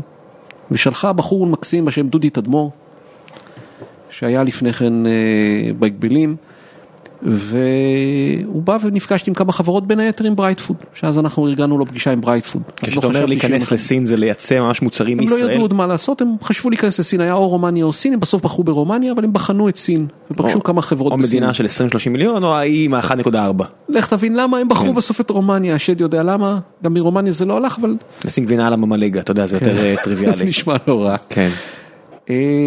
ואז הייתה הפגישה הראשונה בין תנובה ובין ברייט פוד, שלא יצא ממנה שום דבר באותו שלב, כי תנובה החליטה לא להיכנס לסין. הרבה יותר מאוחר, לפני כמה שנים, אנחנו שמרנו הקשר עם ברייט פוד, היו לנו מערכות יחסים טובות איתם, ולמדנו מהם שהם בתהליך צמיחה שמבוסס על גידול בינלאומי. חלק ממנו היה, כיוון שהם אמרו, רבותיי, בסין יש גבול לכמה אנחנו נגדול כקבוצה. אנחנו רוצים לגדול כקבוצה גלובלית. והתחילו במסע רכישות. קנו חברת קורנפלקס באנגליה, קנו עוד כמה חברות, קנו מחלבה בניו זילנד. אנחנו הולכים להיות חברה גלובלית, זה חלק ממדיניות הצמיחה שלנו. שמתבססת על העברת ידע בחזרה לסין, או נטו ההשקעה? צמיחה כצמיחה. צמיחה פיננסית. כן, צמיחה פיננסית, כשההשקעות שלהם הם כולם בתחומים אסטרטגיים, שחלק מזה יהיה כמובן, אני יודע לתרום לנרכש, והנרכש יודע לתרום לי, לאו דווקא טכנולוגיה, אבל שיתוף הפעולה. אסטרטגיה עבורה או אסטרטגיה עבור המדינה? אסטרטגיה עבורם. היא חברה ממשלתית, אומנם. מה מעניין את המדינה? מה הבחינה הזו? כי זה חברה ממשלתית. זו סוגיה שיש לה משמעות, כלומר, יש דברים שהממשלה לא רוצה לקדם אותם, ולכן לא יקרו. למשל, חברה סינית שבזמנו רצתה לקנות את המר. הממשלה אמרה, רבותיי, למה? זה לא מייצג שום דבר טוב, זה בזבזני, זה מושחת כמעט, זה מזהם את איכות הסביבה, זה לא מסוג הדברים שאנחנו רוצים בסין, בבקשה, תחפשו משהו אחר וירדו מזה. רולס רויס נקנתה על ידי סינים, אם אני זוכר נכון. רולס רויס, אני לא יודע. רולס רויס למיטב זיכרוני לא, אבל יש הרבה אחרות שכן. MG סינית, יש לא מעט מותגים שנקנו על ידי הסינים. אם יש להם רכבים שהם לא רכבי יוקרה, זה בסדר. זה בסדר, גם רכבי יוקרה, אבל אתה יודע, המר נתפס כמשהו שהוא מיותר. הוא לא מתאים. כן, זה רכב צבאי, חברים. למי שלא... רכב צבאי שהופך להיות רכב פרטי, שלא ברור למה. בדיוק, ואת זה הם עצרו. אבל במקרה הזה, הצמיחה בתחום המזון, בתעשיית המזון, טכנולוגיית המזון, בהחלט היא חלק מהמדיניות הסינית, ולכן אף אחד לא הפריע לו שברייט תיכנס להשקעות בינלאומיות. וברייט התחילה בתהליך של בחינת השקעות בינלאומיות, במסגרת הזאת הייתה שיחה איתנו, ואמרו לנו, תשמעו, אם יש לכם חברה, שהיא מתאימה לנו בסינרגיה של הפעילות שלה, אנחנו פתוחים לשמוע, תציעו. באמת עשינו בדיקה, שותפי ירדן ואני, עשינו בדיקה של כל מיני חברות, לאו דווקא בישראל, והגענו מסקנה שתנובה היא לקוח טוב, ידענו שגם האיפקס שהחזיקה אותה בדרך לסיים כך או אחרת ההחזקות, ונראה לנו הזדמנות נהדרת. עקבתם אחרי מה שקורה עם תנובה בארץ באותה תקופה? כן. באותה תקופה? זה היה חלק מהמערך שיקולים? שהם יהיו יותר לחוצים אולי להיפטר מזה? לא, דווקא מבחינה הזאת לא. ברייט פוד היא שחקן אסטרטגי לטווח ארוך. מה שקורה באותו שלב פחות עניין אותה, גם לא היה ברור האם אייפקס תרצה בסוף להנפקה או למחירה, אם אתה זוכר, זה היה מאוד על השולחן. ושמנו כמה הצעות על השולחן, ביניהם את תנובה, ותנובה נראתה גם לנו וגם להם כפוטנציאל טוב להשקעה. והיא פוטנציאל טוב להשקעה בראש ובראשונה, כי יש בינה ובין ברייט סינרגיה נהדרת. תנובה, אנחנו מכירים אותה כחברת הקוטג', אבל תנובה היא חברה מאוד מגוונת. סנפורדס ועוד הרבה מאוד פעילות. מבחינה הזאת היא מאוד דומה לקונספט של ברייטפוד, שגם היא חברה שעושה הרבה מאוד דברים. וגם תנובה התחילה בתור קיבוצים, קצת קומוניסטי, אתה יודע. זה לא... יש בזה אלמנט, אני לא חושב שהסינים חשבו על זה. כן, אני בטוח שלא, אבל בסדר. אבל בהחלט ראינו מיד את הסינרגיה, והתחיל תהליך ארוך מאוד של בחינה, של באמת האם זה מתאים, האם זאת החברה הנכונה שברייט רוצה להשקיע בה, האם ישראל היא מקום נכון להשקיע בה, ותהליך מאוד ארוך, עבודה מול אייפקס, שכנוע של אייפקס וכו'. היה תהליך מאוד ארוך שהיה לנו את הכבוד ללוות את ברייטפוד לאורכו, ולאורך העסקה שאלו אותנו לא פעם, אתם חושבים שזה טוב או רע לישראל? שאלו אותנו המון, שאלו אותנו ישראלים, בעיקר ישראלים, שאלו אותנו ישראלים, מי עובדים בתנובה ועד עיתונאים וכו', שאלו אותנו אם זה טוב או רע לישראל, והתשובה שלנו הייתה לאורך כל הדרך, אם היינו חושבים שזה רע לישראל, לא היינו עושים את העסקה. גם אני וגם שותפי ישראלים טובים, גדלנו פה, אני את רוב חיי שימשתי בתפקידים בשירות המדינה, לא הייתי קם ועושה מהלך שהוא אנטי, ואני חושב שברייטפוד יותר מכל רוכש אחר, מביאה ערך מוסף עצום לתנובה, וזה עוד לא בא לידי ביטוי. איך אתה מגיב למשל לטענות של, לא יודע, כל מיני גיא רונליקים למיניהם, שדיבר על הנושא מן הסתם לא מעט, הוא היה פה עם... שזה סכנה אסטרטגית, בעצם שחברות בסדר גודל כזה נשלטות על ידי תאגידים לצורך העניין סינים. איך מתייחסים למשל לטענה כזו שאפשר לדבר, זה טענה לגיטימית, אני מניח שתסכים. כל טענה היא לגיטימית, אני חושב שזאת אחת הטענות הקלות להתמודד איתה. כי שמעתי אותה הרבה, אפרים הלוי העלה את זה, זה עלה לא פעם. תראה, מדינת ישראל חייבת לטעמי להגדיר סדרה של חברות ומיזמים שהם מיזמים אסטרטגיים. בזק היא חברה אסטרטגית, אל-על היא חברה אסטרטגית. תשתיות בעיקר, אבל לא רק, גם רפאל היא חברה אסטרטגית, ואולי עוד אחרות, אני כרגע לא יודע להגדיר עוד, אבל יכול להיות שמדינת ישראל תחליט על חברות שיש בהן משמעות אסטרטגית לישראל. כשהשיקול צריך להיות א', חשיפה. זאת אומרת, לא הייתי רוצה ששחקן זר יחזיק בבזק ויישב על קווי הטלפון שלנו. לא הייתי רוצה שחקן זר שישלוט בקווי הספנות לישראל, ואם אחר תהיה מלחמה יחליט שהוא לא רוצה לסכן את האוניות שלו. או מטוסים וכו'. יש הגדרות שאין ספק שהן אסטרטגיות לחלוטין, ובהן אני לא הייתי רוצה אף שחקן זר, לא הייתי רוצה גם אמריקאי שישלוט בזה, לא הייתי רוצה אמריקאי שישלוט בקווי בזק, או רוסי או כל אחד אחר. החברות האסטרטגיות של מדינת ישראל צריכות להיות ישראליות, ואף אחד לא צריך לגעת בהן, אלא אם כן בהשקעות מיעוט שאין להן משמעות, אבל לא ברמה של רכישה אסטרטגית. עכשיו, על אבן הבוחן הזאת, צריך לבחון האם החברה היא השקעה אסטרטגית או לא, ואז לא משנה אם זה סינים או אמריקאים, עם כל הכבוד, זה לא משנה, אם זה זר זה זר, ואם זה ישראלי זה ישראלי. עכשיו, בואו נסתכל על תנובה. תנובה מורכבת משלושה חלקים. ייצור החלב, הפרות, מערך המחלבות שלה, והצרכנים שלה. פעם אחרונה שבדקתי, לא ממש ויזביליטי, להטיס מפה לסין את הפרות, כך שהפרות יישארו פה. כנראה שבסבירות גבוהה הם יישארו פה. בדיוק. לגבי הישראלים, אם הייתה אפשרות להעביר אותנו לסין, אני לא בטוח שהייתי שולל את הרעיון, יש פוטנציאל של שקט לא רע להתמקם, נגיד, באזור שם מיונן היפה, רחוק מכל בעיות, בלי צרות ובלי שום דבר. ישימו אותנו לדמיות המוסלמית. בדיוק, ישימו אותנו לצלוי גורים, מן הסתם. אבל אני אומר, זה גם לא בדיוק ריאלי. עכשיו, מה נשאר זה המחלבות. אני ביקרתי לא מעט בברייטפוד. with all due respect למחלבות הישראליות. כשאתה אומר ביקרת ברייטפוד זה ממש במקומות ייצור שלהם, ב-headquarters, מה אנחנו אומרים? גם וגם וגם. הם מייצרים חלב ברמה לא רעה בכלל, הממוצע שלהם הוא משהו כמו 9,000-10,000 ליטר לפרה, במחלבות וברפתות מתקדמות. יש להם מחלבות משופרה דשופרה, מתקני מחלבות מרשימים מאוד, מפעלי ייצור מאוד מרשימים, והנהלה מאוד חכמה. אין להם באמת מה להעביר מפה. עכשיו, האם הם ילמדו את איך לייצר גבינה צהובה בעוד כמה שנים? יכול להיות, יצרו קוטג', אני לא יודע, יכול להיות שכן. מה הבעיה בזה? לא, אני אומר, יכול להיות שילמדו. לא, נניח והם לומדים, מה הבעיה בזה? אז זהו, עד היום לא יצא מישראל פרוסת גבינה צהובה, למעט אולי סנדוויץ' של הילדים שלי שטסו לסין, לא יצא גבינה צהובה לסין. אז לא הפסדנו דבר ראשון כלום. יותר מזה, באים הסינים ואומרים, אנחנו רוצים להביא תוצרת מתנובה לסין. אבל זה רק חלק מהעניין. סינים, רבותיי, אנחנו באנו לתנובה לא בשביל לעשות סיבוב וללכת. אנחנו לא משקיעים פיננסים, אנחנו באנו כהשקעה אסטרטגית. היעד שלנו, וחזר על זה עכשיו היושב ראש שלהם, היושב ראש החדש הבהיר את זה, אנחנו הולכים להפוך את תנובה לחברה גלובלית. כי ככה נייצר ערך. בישראל יש גבול לגידול, להפך. תקרת זכוכית שהם כנראה והגיעו אליה. והגענו אליה, לא רק זה, הממשלה גם נתנה לנו חבטות מכל הכיוונים ברגולציה. בסדר. זה מה יש. עכשיו... היא גם מגנה. צריך גם להגיד שהרגולציה גם מגנה על יצרני האוכל בארץ, על חסמים על המכס, על חסמים על יבוא, פחות או יותר בהרבה מצבים, הרי גבינה צהובה עד לאחרונה לא היה אפשר להביא.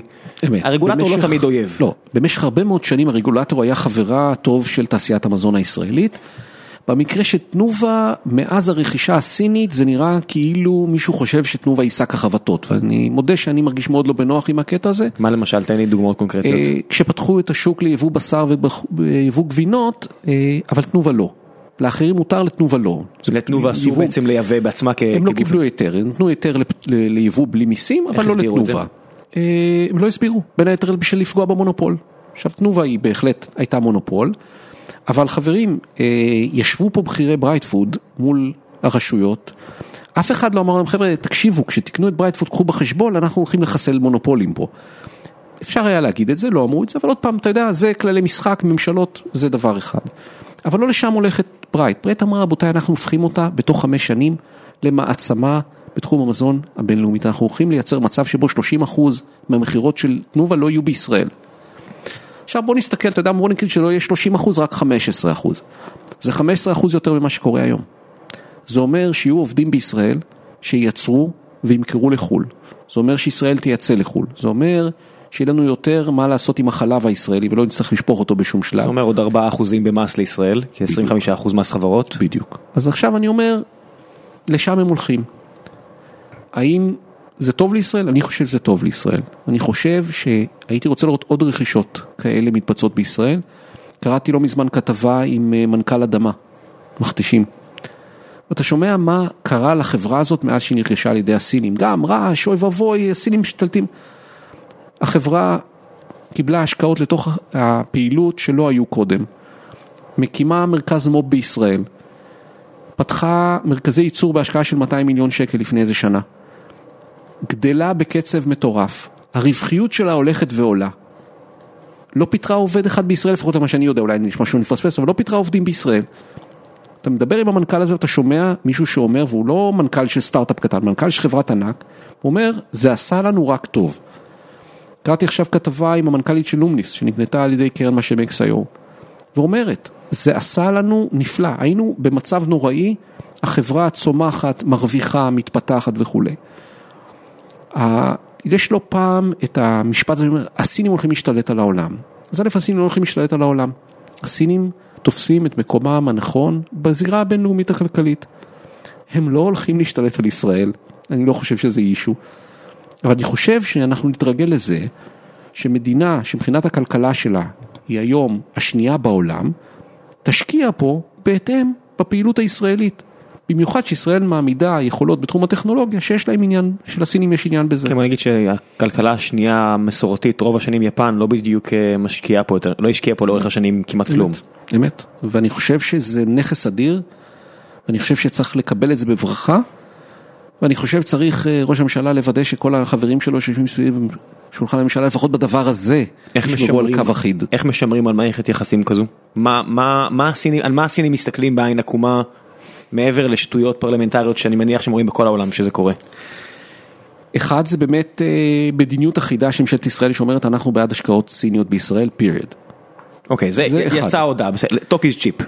2, התנהלות מתאימה. בואו ניקח דוגמה, יש דוגמה חיה מעכשיו, וזה כל נושא בהשקעות בתחום הפיננסי. אנחנו רואים מאמץ מאוד ברור למנוע כל כניסה של משקיעים סינים לעולם הפיננסי בישראל. עולם פיננסי, בנקים, חברות ביטוח? בעיקר חברות ביטוח. כמה ניסיונות של רכישה של חברות ביטוח ישראליות על ידי סינים היו פה, אז לא תמיד זה מוצדק. לפעמים המשקיע הפוטנציאלי לא ראוי להחזיק בחברת ביטוח ישראלית. לגיטימי. לפי מה אתה מגדיר ראוי, לא ראוי להחזיק חברת ביטוח? אמינות של חברה, עד כמה הוא יכול להראות בטוחות כלכליות, פיננסיות, עד כמה הוא שחקן מוכר וידוע, עד כמה יש לו ניסיון בעולם הזה. לא לכל אחד הייתי רוצה לתת לנהל את קרן הפנסיה שלי לצורך העניין. אבל הגיעה לפה חברה בשם פוסון, חברת ענק בכל קנה מידה, שעם כל הכבוד לישראל כבר קנתה כמה פעילויות בינלאומיות, מקלאב-מד ועד חברות ביטוח באירופה, ונמצאה ראויה להחזיק בחברת ביטוח גרמנית. והייתה תחושה שמחכים לראות איפה אפשר יהיה להפיל את העסקה, ואז הצ'רמן של הקבוצה נעלם, אם אתה זוכר, לכמה ימים, כנראה נתן עדות, ווטבר, חזר, והחברה המשיכה לעבוד, והמשיכה לנהל את עסקיה, וגם בהיעדרותו המשיכה לנהל את עסקיה. That was enough בשביל לפסול אותם לעשות את הרכישה. אתה מרגיש שזה היה דמגוגי? אני חושב שזה היה דמגוגי, אני חושב שיש פה גישה עקרונית של המפקחת, לא להכניס משקיעים סינים לתחום הזה. מאיך זה נובע? מהקסנופוביה? אני חושב שכן. אני חושב שבקטע הזה זה לא ריאלי. כי אני חושב שפוסון הייתה, שנקרא, קו השבר. כי אתה יכול להגיד על אחרים, חברה קטנה מדי, אין להם משאבים. זה פוסון, אוקיי, הם קנו את קלאב-מד, הם קנו אין ספור פעילויות בעולם ובישראל.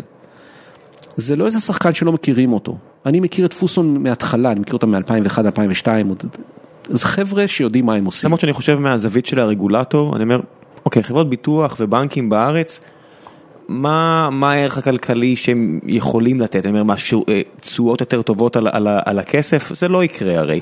מה האינסנטיב שלי בכלל לקחת איזשהו סיכון?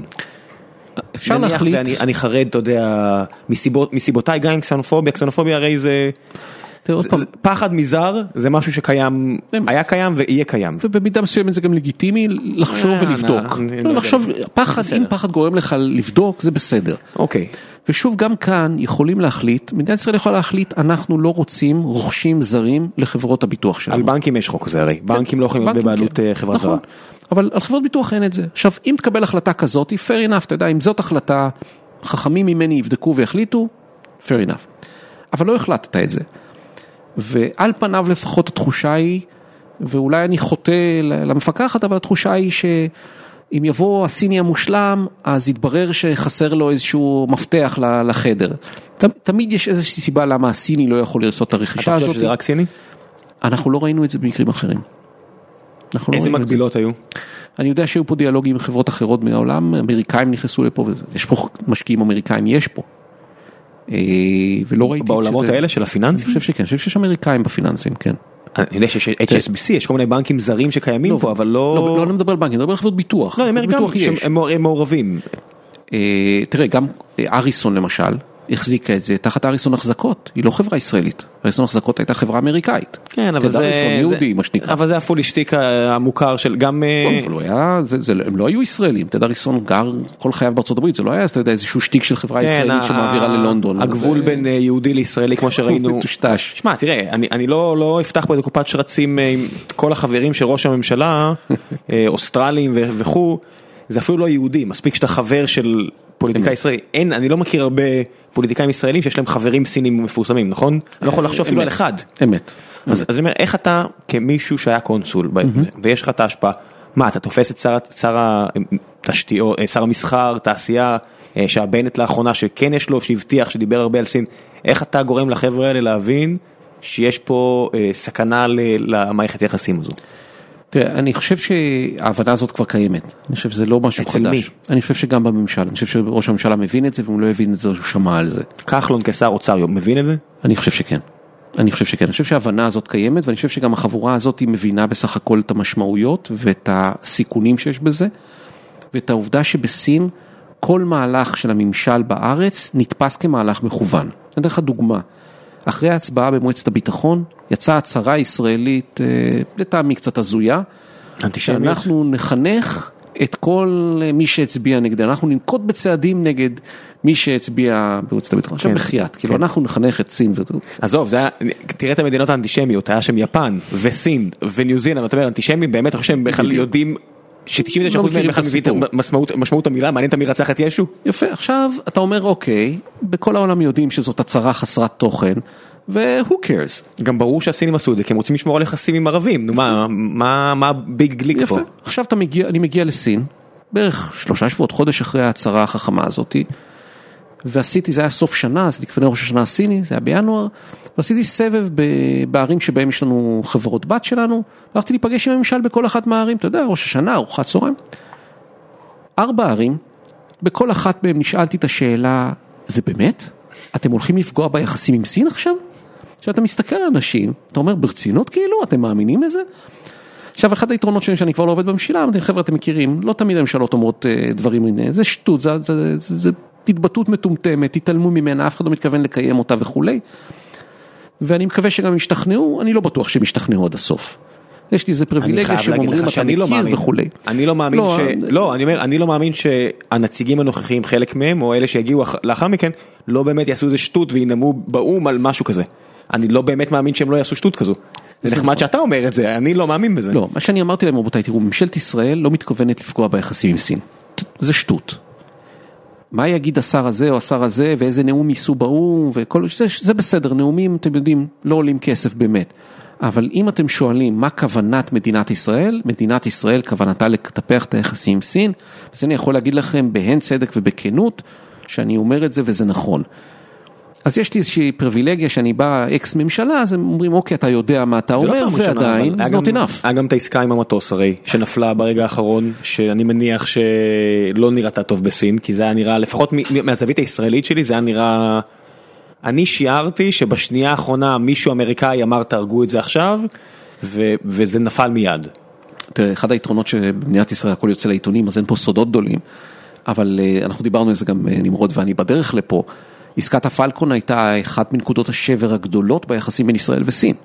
מטוס ביון שהיה אמור להימחר בעסקה של מיליארדים, נכון? 4.4 משהו כזה. גדולה מאוד, ויותר מהגודל העסקה זה היה צעד אסטרטגי עבור הסינים, מטוס פלקון הוא מערך אסטרטגי, זה לא עוד מטוס. ונשיא סין היה בישראל, בשיא מערכת היחסים ישראל-סין. כלומר, זה היה באמת השיא אי פעם, רק שתבינו את הקנה מידה, נשיא סין היה פה עם אשתו, ושלל שרי ממשלה, לא רק הוא, במשך כמעט שבוע. נשיא סין נוסע לארצות הברית לשלושה ימים, הוא ישב פה שבוע, הוא נסע... הוא היה בדבוס לשלושה ימים ואף, ביומיים הוא היה. כן, הוא נסע לאלכסנדריה להיפגש עם מוברק וחזר, אשתו נשארה בארץ בזמן הזה. כאילו, מוברק נעלה ודמקה נשמתו, מה פתאום. הוא הפגין אהבה עצומה לישראל, בין היתר בביקור הזה הובטח לו שהפלקון יגיע אליו. הובטח לו על ידי? על ידי ממשלת ישראל. נציג מספיק גבוה? כן, כן, זה היה בהחלט חד משמעי. לצערי, אבל אני חושב שהכתובת הייתה על הקיר, וכל מי שהיה פתוח להקשיב, וזה נאמר בתוך המערכת הציבורית, יכל לדעת שזה לא יעבור בשלום מול האמריקאים. זה משנה משחק אסטרטגי במגרש. זה נשק אסטרטגי. בדיוק. וזמן קצר אחרי שהוא חזר לסין ובישר לקבינט הסיני שהעסק סגור ויש פלקון, הוא נאלץ לשמוע שאין פלקון. עכשיו, אני לא פגשתי אנשים שאוהבים שפוגעים בהם ומעליבים אותם לבינים פניהם. נשיאים סינים ממש לא אוהבים את התחושה הזאת, וזה גרם לפגיעה מהותית במערכת היחסים שלנו עם סין באותה תקופה. אתה הרגשת את זה ביום יום שלך? חד משמעית. אני ישבתי אז בשנחאי, וראינו פגיעה בדרג הביקורים בישראל, ראינו פגיעה בדרג הפגישות שישרו לנו, וזה נמשך כמה שנים, ואני זוכר, זה נגמר בקטע שהיה מאוד מעניין, הגיע שגריר חדש לבייג'ינג, שמו היה חיים יוידע, ואני הצטרפתי אליו לכתב האמנת, הגשת כתב האמנה, וישבנו עם נשיא סין, עם ג'אנג ג'מין, ואז, כמו בסיפורים, הוא אמר לשגריר ולי, אני מקווה שבתקופתך, לשגריר בעיקר, יסורו העננים משמי ישראל סין. ושור אינף, זמן קצר לאחר מכן, חודשו הביקורים לישראל, התפתח שוב מערכת החסים. מה קרה מאחורי הקלעים? הם מיצו את תהליך האנישה, וחלק מהעניין היה גם איזושהי הבנה שאנחנו לא עשינו את זה מתוך רוע, אלא שלא אנחנו מנהלים את האמריקאים, אלא האמריקאים מנהלים אותנו. חד משמעית בנוגע לנשק הרי. לא רק לנשק. אז בוא נגיד שביטוח זה החלטה של 100% ממשלה ישראלית, שמסיבותיה שלה נניח לא רוצה. נשק, אבל זה ברור שזה לא... אין פה סי, אין לנו... בנשק... מכרנו את הריבונות שלנו לאמריקאים... חד משמעית. בתחום הנשק, הסינים אפילו לא מנסים, אני חושב, אני לא בממשלה יותר, אז אני לא יודע, אבל אני לא חושב שאפילו הם מנסים, ברור להם כללי המשחק, הם הבינו את זה, אמר לי אחד החוקרים הבכירים שם, לקח לנו המון זמן, אבל הבנו את זה, זה לא אתם מנהלים את האמריקאים, האמריקאים מנהלים אתכם, וכיוון שכך אתם עושים the best you can do, ולא צריך לחוס עליכם שאתם לא יכולים יותר מזה. אז חברות כמו צ'ק פוינט, לא פעלות או חברה אמריקאית, אבל חברות עכשיו גדולות שקיימות בארץ, חברות סייבר סקיוריטי, סובלות בעצם מה עדים של אותו אירוע? תראה, אחד הדברים שקרה בעקבות אותו אירוע היה החמרה דרקונית כמעט, של כל מה שקשור ואמור להיות קשור ויכול להיות קשור בביטחון. אנחנו צחקנו באיזשהו שלב שאמרנו שמישהו ימצא תחבושת, גם אותה אסור להוציא, כי אולי הצבא ישתמש בה.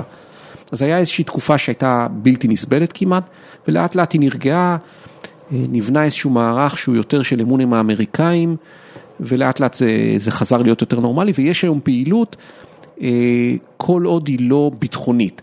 אין, מה מוגדר כביטחוני? סייבר סקיוריטי מוגדר ביטחון? סייבר סקיוריטי הוא על התפר, ויש דברים שאפשר ודברים שאי אפשר, תלוי מאיזה לקוחות אתה עובד, אתה לא יכול למכור לצבא הסיני, אתה יכול למכור לרשויות סיניות. כן, יש איזשהו תחום מפור. יש מישהו מספיק תמים שלא חושב שאם אתה מוכר טכנולוגיה מעניינת, הצבא לא ייקח אותה? אני מניח שכן, אבל עוד פעם, מאוד נזהרים.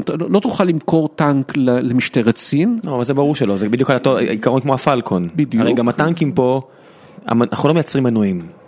יש הרבה דברים שאנחנו קונים מדינות. אבל זה לא רק זה, אני חושב שאין לנו גם אינטרס להגיע לזווית. זה לא שהאמריקאים יכולים למנוע כי יש שם רכיב, אלא שיש הסכמה שישראל לא מעבירה למדינה כמו סין, טכנולוגיה שיכולה לסכן את הכוחות האמריקאים אם מחר יהיה איזושהי בעיה.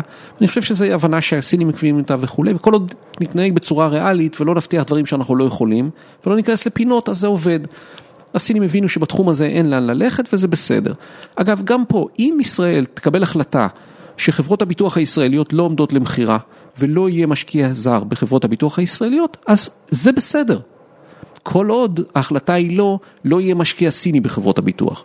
אוקיי, הגענו ל10 דקות האחרונות של הפרק, שרתי שהגעתי, יש לנו פורום שנקרא פורום אחרים עצמם של גיקונומי בפייסבוק, של המאזינים היותר דוקים, יש שם 2000 אנשים שמשאירים שאלות לאורחים, אז נברור חלק מהשאלות, מן הסתם לא נוכל לשאול פה את הכל, מצטער חבר'ה. אוקיי, נאור מלינגר, אני מדלק פה על שאלות שכבר שאלנו, הוא שואל, האם יש בכלל דבר כזה סינים? הרי אוכל סיני זה קנטוניזי, לא יודע מה, וסצ'ואני, ומה מוגדר כסינים? זה נורא קשה להגיד סיני, כי סיני היא מדינה שמצד אחד מאוד הומוגנית, זה עם אחד, אבל היא גם מאוד מגוונת. רק שתבין, יש מאות דיאלקטים. אנחנו מכירים את הסינית המנדרינית, אבל בשנחאי למשל מדברים שנחנזית, אם אתה שומע שנחנזית וסינית, זה שתי שפות שונות. זה ניב שונה או שפה שונה? זה דיאלקט שונה, אבל הוא שונה כל כך שהכתיבה היא אותו דבר, אבל השמיעה היא אחרת לגמרי, כלומר, זה צייציין מול צייווי. זה איטלקית ספרדית או אנגלית, דרום אפריקאית, דרום... זה יותר. הרבה יותר שונה, השוני הוא הרבה יותר חזק. זאת אומרת, הם לא מבינים אחד השני כל כך? לא, הם מבינים כי הם מכירים את השפה, אבל למשל אני שמדבר טיפה בסינית, שעובר לשנחנזית, אני לא מבין אף מילה. איבדתי לחלוטין יכולת להבין, וזה אחד. כשאתה מדבר על אוכל סיני, אז שוב, אוכל קנטונזי מול אוכל שנכנזי, מול אוכל סיצ'ואני, הם עולמות שונים. אחד העולמות הכי עשירים בסין זה עולם המזון. יש סינים, אבל הסינים האלה יש טעמים ודברים מאוד מגוונים. אוכל אודי. בדיוק.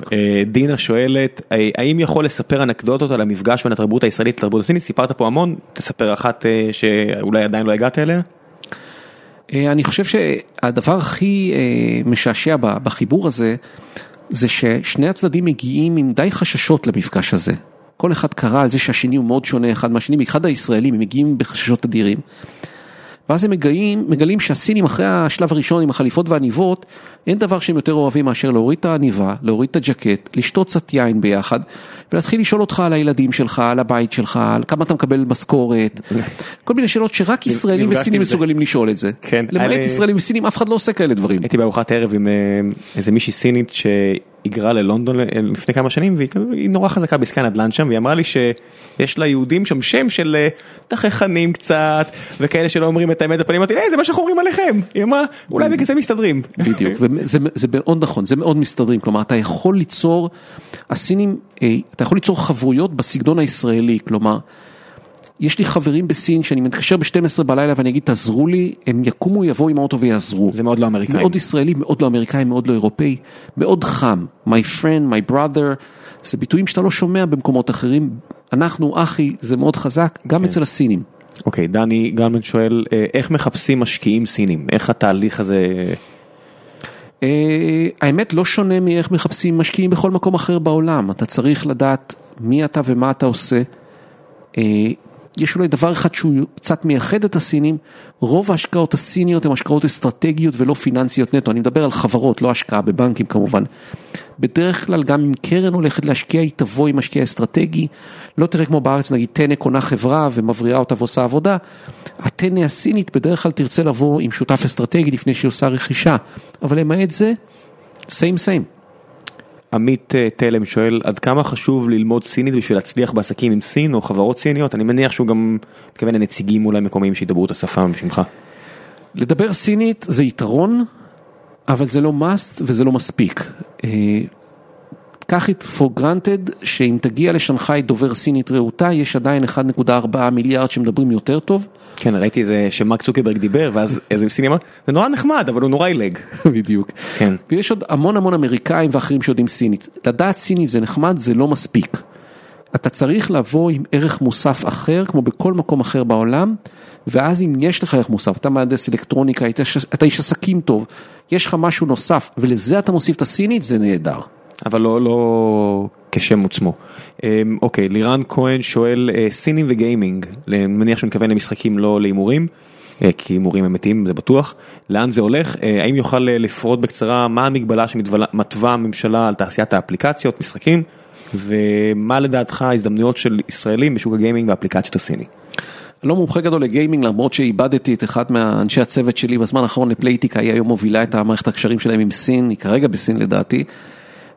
אז אני לא מומחה גדול לגיימינג, אבל אני יכול להגיד לך דבר אחד, הסינים חובבי גיימים מושבעים, הם משחקים נונסטופ, בפלאפון, בכל דבר שרק אפשר. כל הנושא הזה למשל של קפי אינטרנט ענקיים, שבהם יושבים אנשים משחקים משחקים אחד מול השני, אולמות ענקיים של חדרים. זה דבר מטורף, הילדים שלי מתו על זה כשהם היו בסין, הבן הגדול שלי דניאל היה חולה על הדבר הזה, ואתה לא יכול לזוז בלי לראות אנשים משחקים, ברכבת, באוטובוס, בכל דבר שאתה עושה. אני מודה שראיתי את זה מהצד כמה פעמים, וזה פשוט נראה לי כמו זומבים. זה עשה לי קצת רע. זה מדהים, זה עיסוק מטורף. קצת כמו בקזינו בווגאס, שאתה רואה את הזקנות משלשלות מטבעות, ואתה אומר, זה לא בן אדם כבר. זה קצת משהו אחר. זה ממש התמכרות. זה מאוד חזק. יותר מזה, הם גם חובבי גאדג'טים. יותר מאיתנו אפילו, אז הם כל היום עם המכשירים האלה, מותגים, גאדג'טים וגיימינג, זה חזק מאוד שם, זה תחום חזק מאוד, אתה צריך להתאים את עצמך למה הסינים רוצים בגיימינג, זה שונה, וצריך ללמוד את זה אם אתה רוצה להיכנס לזה. איתמר טרווס שואל, איך משפיע איראן זהבי על יחסי סין-ישראל? האמת, עוד לא מאוד. תראו, כדורגל תופס הרבה מאוד תאוצה היום בסין, נשיא סין חובב כדורגל ואיתו יש המון עיסוק בכדורגל, אבל זה עדיין לא הספורט הלאומי הסיני. למי שלא מכיר, בליגה הסינית יש מגבלה של זרים, הם נורא רוצים לפתח את הכדורגל המקומי, ולכל קבוצה מותר להעביר רק 3 שחקנים, זהבי הוא כנראה ה-36 מתוך 36, במיקום שלו מבחינת הסטאר קוולטי, הם הביאו שחקנים מובילים מהפרמייר ליג ומארגנטינה, ומשחק שם אוסקר שהגיע מצ'לסי וטבס, וזהבי סבבה, אבל... With all due respect, זה טוב, זה נחמד, כל דבר כזה שקושר את ישראל בהיבט חיובי, הוא נהדר, כל עוד הוא מנצח כמובן, אבל בפרופורציות. כן. טוב, יש פה כל מיני שאלות שענינו עליהן. המנה הכי ביזארית שהגישו לך בארוחה, שואל עמית בן הלל. לא מעט, אני חושב שהכי ביזארי היה צו כמעט נע, שהעמיד בארוחת צהריים עם מזכיר המפלגה של העיר חפי, ואני מודה שהוא העמיד בספק רב את הקישורים הדיפלומטיים שלי. היינו שם צוות של 5 אנשים, הסגן שלי מיד הודיע שהוא כבר לא רעב, מישהי מהצוות אמרה שאצלה במשפחה לא אוכלים צווים, מישהי אחרת חייכה בחיוך רחב ואמרה נראה איך אתה יוצא מזה, ואז המארח אמר לי קודמך בתפקיד לא אכל צווים כי הוא גידל צו שהוא היה קטן וגמר לי את התירוץ האחרון. אוי ואבוי. וכמה שזה נשמע רע, זה נראה אפילו יותר גרוע. זה כזה הפוך על הגב? לא, אתה מקבל את הצו, במקרה הזה זה היה צו עומד, פתחו את השריון שלו, כל מה שאתה חושב זה נראה יותר רע, אחרי כמה כוסות יין טובות, עצם המאמץ הוא לשרוד את זה היה גדול, לשמחתי הרבה הם מגישים המון מנות אחת אחרי השנייה, שיחקתי קצת עם המקלות, אכלתי מהסלט, לא הייתי מסוגל להציל לאכול את זה, אכלתי דברים אחרים ולא את זה, ומהר מאוד ביקשתי מהמצרית שעמדה לידי שתחליף לי את המנה, הוא היה מאושר כי עשיתי פרצופים של נהנה, אני הייתי מאושר שהצלחתי לשרוד את זה, ולא חזרתי לאכול בחפי ארוחת צהריים יותר. אוקיי, אני יכול לתאר לעצמי. הדר אשכול שואלת, זו שאלה האחרונה להיום, ונסיים את הפרק לאחר מכן. מה עמדת הסינים לגבי פליטים באופן כללי וצפון קוריאה בצורה פרטנית יותר? מדינה שמאוד קרובה אליה גיאוגרפית, מדינה שבפוטנציה יכולים להגיע עכשיו גלים של פליטים משם. הנושא הצפון קוריאני הוא אחד הדברים שמאוד מאתגרים את הממשל הסיני. הם היו מדינות קרובות מאוד בעבר. מדינת חסות כמעט. מדינת חסות עם יחסים מאוד חמים. זה אחד המקומות היחידים שלהם נסעו נשיאי צפון קוריאה. זה די נגמר בשנים האחרונות, כשההתנהלות הצפון קוריאנית הייתה לזרה אפילו לממשל הסיני שאמר שלא יש גבולות. כן, זה היה קצת מולוינטון, זה קצת סעיר מצויר. אי אפשר היה יותר, ואנחנו רואים התקררות מאוד משמעותית ביחסים ביניהם. יש חשש מחדירה של פליטים צפון קוריאנים לסין. זה נושא שעלה בעבר, היה הגירה לא קטנה. היום הצפון קוריאנים חוסמים את היציאה של מהגרים בצורה מהותית, אבל בעבר, נדבר לפני 10-12 שנה, הייתה הגירה של פליטים שניסו להשתלט על כל מבנה, לקבל חסות, הגנה בכל מקום אפשרי, רק לא לחזור לצפון קוריאה. זה סיפור אומלל ועצוב. חלק מאלה שמצליחים לעבור נשארים בסין. הם לא מחזירים, למיטב ידיעתי לפחות, הם לא מחזירים אנשים לצפון קוריאה, כי כולם יודעים מה קורה למי שמוחזר לצפון קוריאה. זה לא כמויות אדירות, אבל זה בהחלט אחת הסוגיות שהסינים מחפשים איך לפתור אותה, יחד עם כל האחרים. כולם מבינים שההתנהלות הצפון קוריאנית היא כל כך לא ריאלית, שאף אחד לא רוצה לקחת סיכון שם. זה מפחיד אותם באיזושהי צורה, שיש שם את המשוגע הזה עם הנשק האטומי? בהחלט, זה מפחיד אפילו אותם בשתי זוויות. אחד, זה שהוא משוגע ואי אפשר לדעת מה הוא יעשה, ואם הוא יעשה, זה תעלול, הוא יכול להשפיע גם על הגבול שלהם. ושתיים, זה החשש שההתנהלות שלו גורמת לאמריקאים לחזק את הנוכחות שלהם. עכשיו היה דיון שלם על הקמת מערכות נגד טילים בדרום קוריאה, שאת זה הסינים מאוד לא רוצים, אבל באים האמריקאים ואומרים, מה אתם רוצים? יש משוגע שמאיים עליהם, אנחנו יכולים להגן עליהם. אז גם ברמה הזאת זה מטריד את הסינים, אבל בהחלט זאת התנהלות שמאוד מטרידה את הממשל הסיני, במיוחד זה אחד המקרים הבודדים שאף אחד לא יודע מה עושים. ברוב המקרים הסינים מוצאים שפה משותפת, יודעים איך לדבר, כי הם לא נתפסים כאויב. פה גם הצפון קוריאנים כבר הצהירו שהסינים לא שומרים אמונים לקומוניזם האמיתי. כן, הרי כל הקו גבול הזה נוצר בעצם במלחמה בין הסינים לאמריקאים, שהמדינה חולקה. באמת, זה אחד המלחמות. אבל זה עולם אחר, זה 60 שנה אחורה, 55. זה 60 שנה אחורנית, זה גם אגב נקודת הזמן שבה ישראל בחרה מחנה. אנחנו בעקבות מלחמת קוריאה, במסגרת מלחמת קוריאה, בחרנו לתמוך במחנה האמריקאי והתרחקנו מסין.